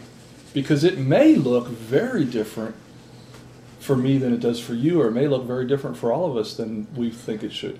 The doctrine of the Trinity is a good example for me. I don't necessarily throw out the doctrine of the Trinity, but I say, what? How did we first of all get to the doctrine of the Trinity, and what what impact does that have on our theology? Because here's my concern: Peter and Paul both make statements in the book of Acts. And I'm just using this as an Yeah, example. yeah. I'm not trying to go off on Sure. the tangent of debating the Trinity, but Peter and Paul both make statements in the book of Acts about this man whom God chose. Right. They very obviously emphasized the humanity of Jesus in their preaching and God's anointing of that man. We come along and say Jesus is the second person of the Trinity. He is fully God, fully human. And oh, by the way, we don't really care about the fully human part because everything he did was because he was God. So I see the doctrine of the Trinity as potentially a um, a, a barrier to understanding our real relationship to Jesus and to the Father. So when Jesus comes along in John 17 and prays, Father, make them one as we are one, them with each other and them with us, we go, oh, well, obviously he didn't mean the way the Father relates to the Son in the Trinity. He must mean just help them get along. And so, you know, and, and I'm just, again, using that as an example of, okay, we need to say, does that doctrine further the community and the fellowship that we have, or does it actually put up a roadblock and cause us to see Jesus so much as something other than us that we can't relate to him? My first response is, if that's your doctrine of the Trinity, get rid of it because what you've done is the the first thing you've done is you've used um, a definition of person that is foreign to the Jewish way of thinking. It's it's a, it, a it's very Hellenistic, and b it's very Cartesian, and three it's very Enlightenment oriented. So your definition of person, that put me your outside. definition of person already is going to screw up your doctrine of the Trinity. So second is yes, the Trinity is hugely important. It is it is the way that we say, how does Jesus reframe our view of God? That's the real question here. And that's what a real doctrine of the Trinity. That's what the New Testament writers are doing. They're not saying, is is um, Jesus like God? They're saying, is God like Jesus? It's they're reframing their theology based on their Christology rather than the other way around. Okay. That's second piece. Third piece is this. Where is liturgy in your life? Liturgy is the heart and soul of what it means when we gather together. Liturgos, the work of the people. Where is liturgy outside of the context of your notion of ecclesiology or church? And by that I mean, what's the importance for you of baptism and Eucharist? And the answer, honestly, is I don't know. Oh, okay. Well, that's cool. Yeah, I'm, I'm still working through that to be Okay. honest, because I, I don't know. I I have, and I'm the first to admit that I am quick to deconstruct and very slow to reconstruct. Yeah, it's all good. Um, and and this actually, we should have a conversation about that for another episode Mm-hmm. because I, I think it's a good Yeah. discussion to have. Ray and I are obviously on the same page, so we just kind of encourage each other in what we believe already. Um, but I, I would love to discuss that with you more in another episode. But it, it is, it's it's a good question. It's a fair question, and I'm going to table it. Yeah, my my comeback to that would be if if your baptism has been or the baptizing you're currently doing is baptism into a holding pattern, then it has nothing to do with New Testament baptism, which was baptism into a movement. And so I understand why there are people saying, "I'm just going to have to do without church. I'm going to have to do without baptism." Um, Trinity uh, is the most volatile, um, sexy, uh, category-breaking um, thought experiment that's ever been done in, in, in human history. Amen However, because of that, for that very reason, uh, people have not been able You used the word have sexy. not been able to assimilate it, understandably, and because it was, I mean, it was it was done by uh, geeks who could see further than other people the implications of if God was in Jesus and God was in the heavens, then what?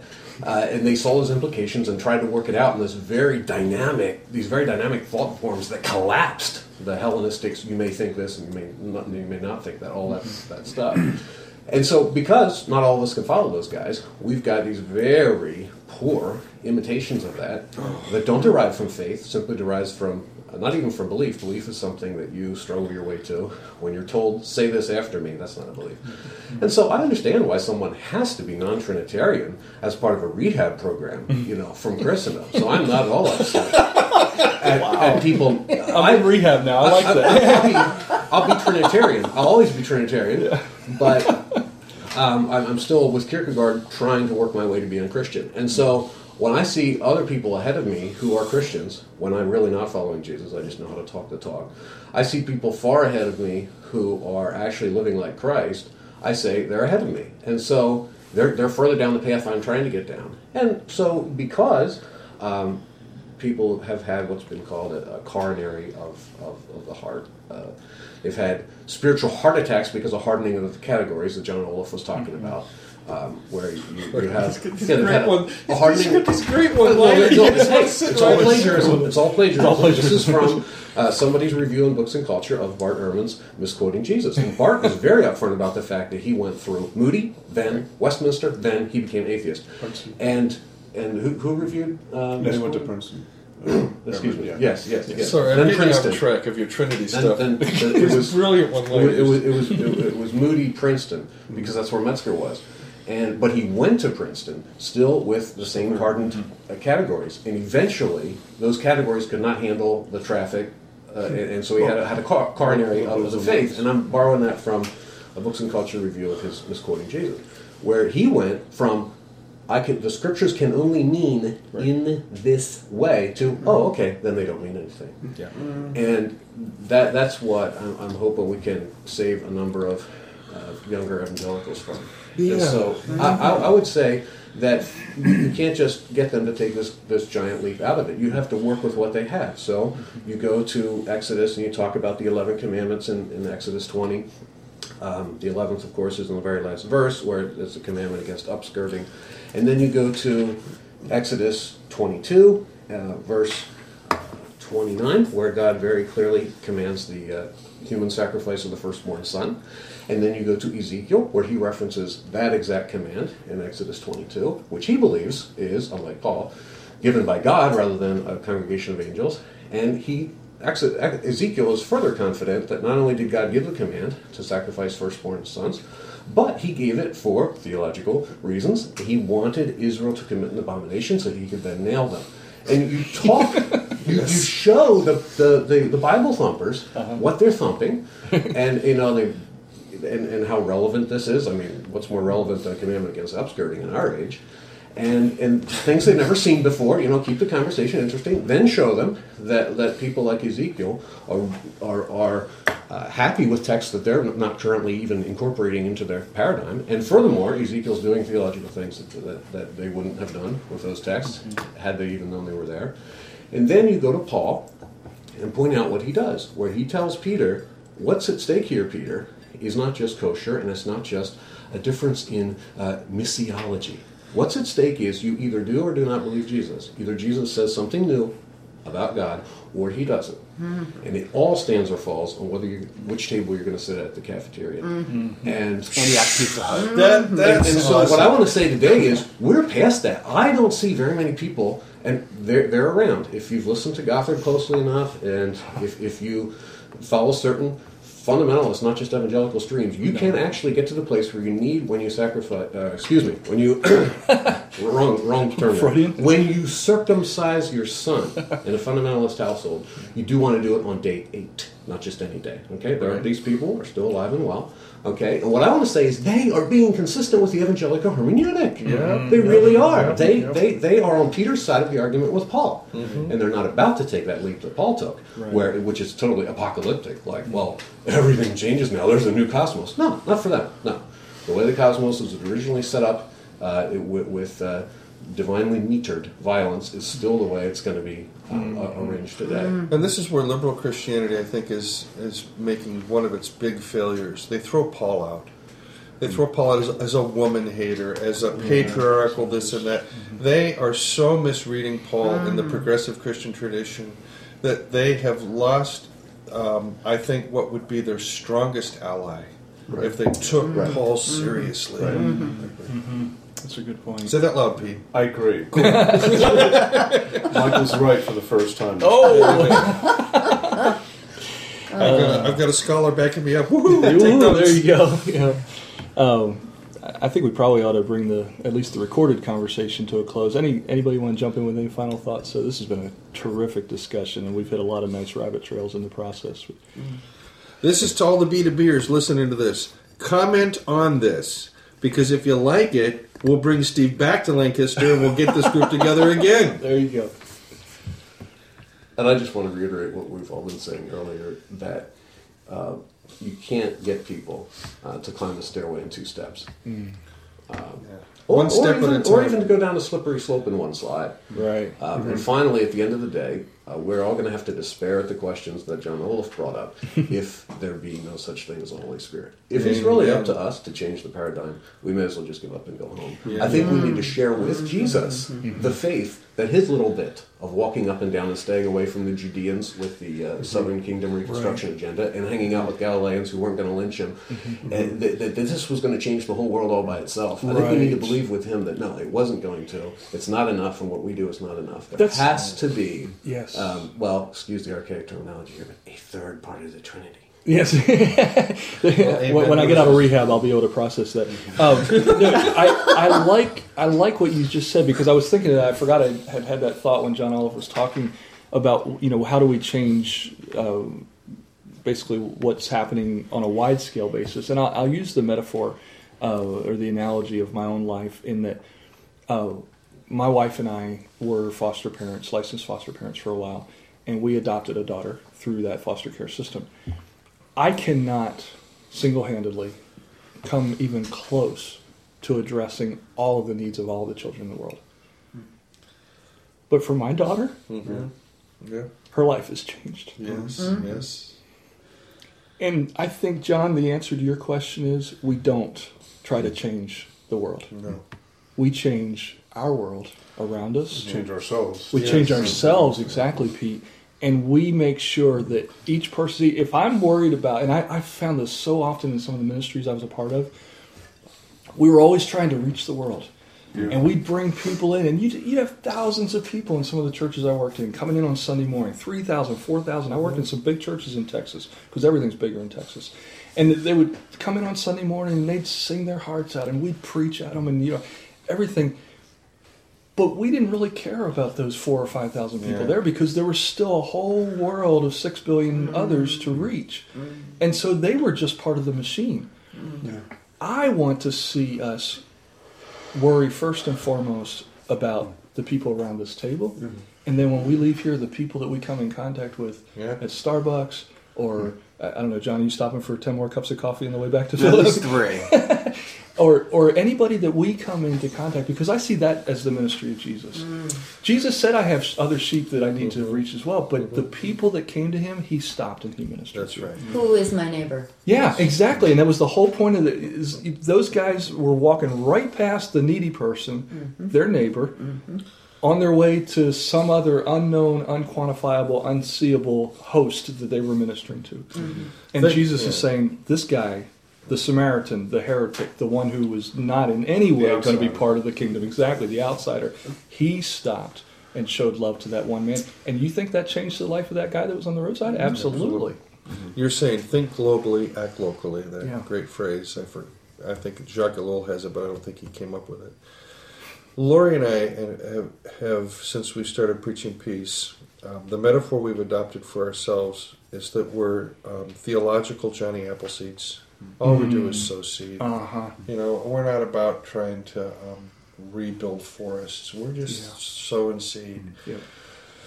And um, and that's been important for us because it just means you know I interact with one person at a time on Facebook and and or you know um, whoever you know we're we're just we're just dealing with the people we're dealing with. Yeah. The second thing is is that um, nobody's called us. The the problem with with this we have to save the world. This um, and I don't even want to call it a messiah complex. That's a bad use of the term messiah. You go going crazy. Yeah, it is. What is. It's my and what it is. It's mimetic. The more people I can reach out to, the more people that like me on Facebook, the more people that I'm ministering to, the more Holy Spirit I have, the more God favors me. It's all mimetic, and that's it's Yeah. negatively mimetic. All I'm doing is saying, "Well, Pete." I've got you beat by 25 friends on Facebook. Right. Do you? Yeah, no, I Yeah. don't know. It's my computer. I or guess. it's, or it's, or, or it's, I mean, it's not about making people. Yeah, I mean, I don't want anyone to really be like me, right? But Right. um, I mean, we want to. We certainly want to help people. I mean, I want to help my students at the end of the day be better humans in year 5 once they've gone through four years of college, so that so that they're they're thinking, they're loving, and they're have a better understanding of themselves. Yeah. Um, I mean, I, I, I, I mean, I, I really think that's the gospel. I mm-hmm. really do. And I mean, the gospel is not just telling, but showing. Mm-hmm. It's incarnational. Yeah. Um, the, the last thing I want to say is that in my relationship with my wife and my best friend, who are both at this table, we don't see eye to eye on every jot and tittle. Mm-hmm. And that's what makes, I think, our theological conversations, or what I would call our ecclesiology, so much fun mm. and such a learning process. And I may have the education, I may know the original languages or whatever, I may be working on a PhD, but I learn more from these two hmm. than just about anybody I know because I'm in relationship with them. Mm-hmm. So that's Yeah. my little. two And that takes vulnerability, and that takes a willingness to be wrong, and mm-hmm. it also Right. means that you can't you can't live in fear. Yeah. I mean, the people that we can call our friends are people that we're not afraid of. That's right. Mm-hmm. And people that we can be vulnerable to. Yeah. Um, and you know, the, those are rare. Those are rare mm-hmm. finds. in conclusion, what I'd like to say is that if we're on a journey, if we're walking a path, what is the harm in falling down? I mean, when our mm-hmm. kids are learning how to walk, Right. we don't shame them. Oh my God, I can't believe you did that. I can't believe you fell down. Up, right. Spank 'em. It's like, and then How just dare you hop fall back down. up and keep going. And that's, you know, so. Or if, if they get hurt, you love them. Right, Yes. exactly, and that's what God does for us, and that's that's what following Jesus is about. Just just go on the way and make sure you're mm-hmm. headed toward the light, and Yeah. and that you're you know wanting to live in love, and you're inviting the Spirit in every day, and mm-hmm. and do your best. And the thing is, we're not on that road alone. No, Right. We're walking together hand in hand with those that are with us. and we're in a yoke with Jesus. Oh, yeah, so, Jesus, you yeah. know, yeah. Um, I mean, I think what we're talking about on one level really is humility. And I know it's a term we throw around a lot, but it's it's it's excruciatingly difficult to be humble. And um, I remember uh, in seminary, one of my professors, a wonderful man, Sinclair Ferguson, he sort of stopped a class at the beginning as a doctrine of the Holy Spirit was a class, and he. Um, he talked about how he's introduced at, at a conference as a blah blah blah blah blah blah, and, and a humble Christian. And he stopped and he sort of lectured the class on why that's a really bad way to introduce somebody because that's supposed to be our core value, not something that's oh. In addition, in addition, look how surprisingly this guy's actually humble. Of course, that's in the Reformed tradition where maybe that is a kind of thing. That, sorry, I had to get that in, but uh, maybe maybe that's an element there. But um, you know, and that's uh, you know, in my little dabbling with things like contemplative Christianity, which I know so little about, but um, the the role of ego and really screwing up our lives, and how um, that's another way of saying humility. You know, and Yeah. it's and when we do that, a lot of these problems. I mean, humility and love are flip sides. You know, the same Yeah. coin, and and to live that way, that's. That's that's harder than learning Greek or Hebrew and mm-hmm. all those other mm-hmm. things. you know. Well, and, and in, mm-hmm. in light of that, I'm certainly and quite obviously reminded of the words of Paul in Philippians 2 to have the mind, the same mind in us that was in Christ Jesus, who humbled himself. Right. And, you know, I, Ray and I have often talked on the podcast about how we look at the verse that, where Paul says that we have the mind of Christ.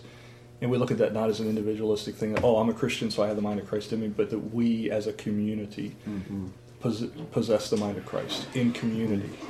And and you have to have humility in that regard. You know, when Paul talks about gathering in 1 Corinthians 14, he says that that one speaks at a time, and if someone else gets a revelation, the first one becomes silent. You know, we flip that around in our churches. We mm-hmm. say everybody else has to listen to the pastor speak, and you can't speak up and all this stuff.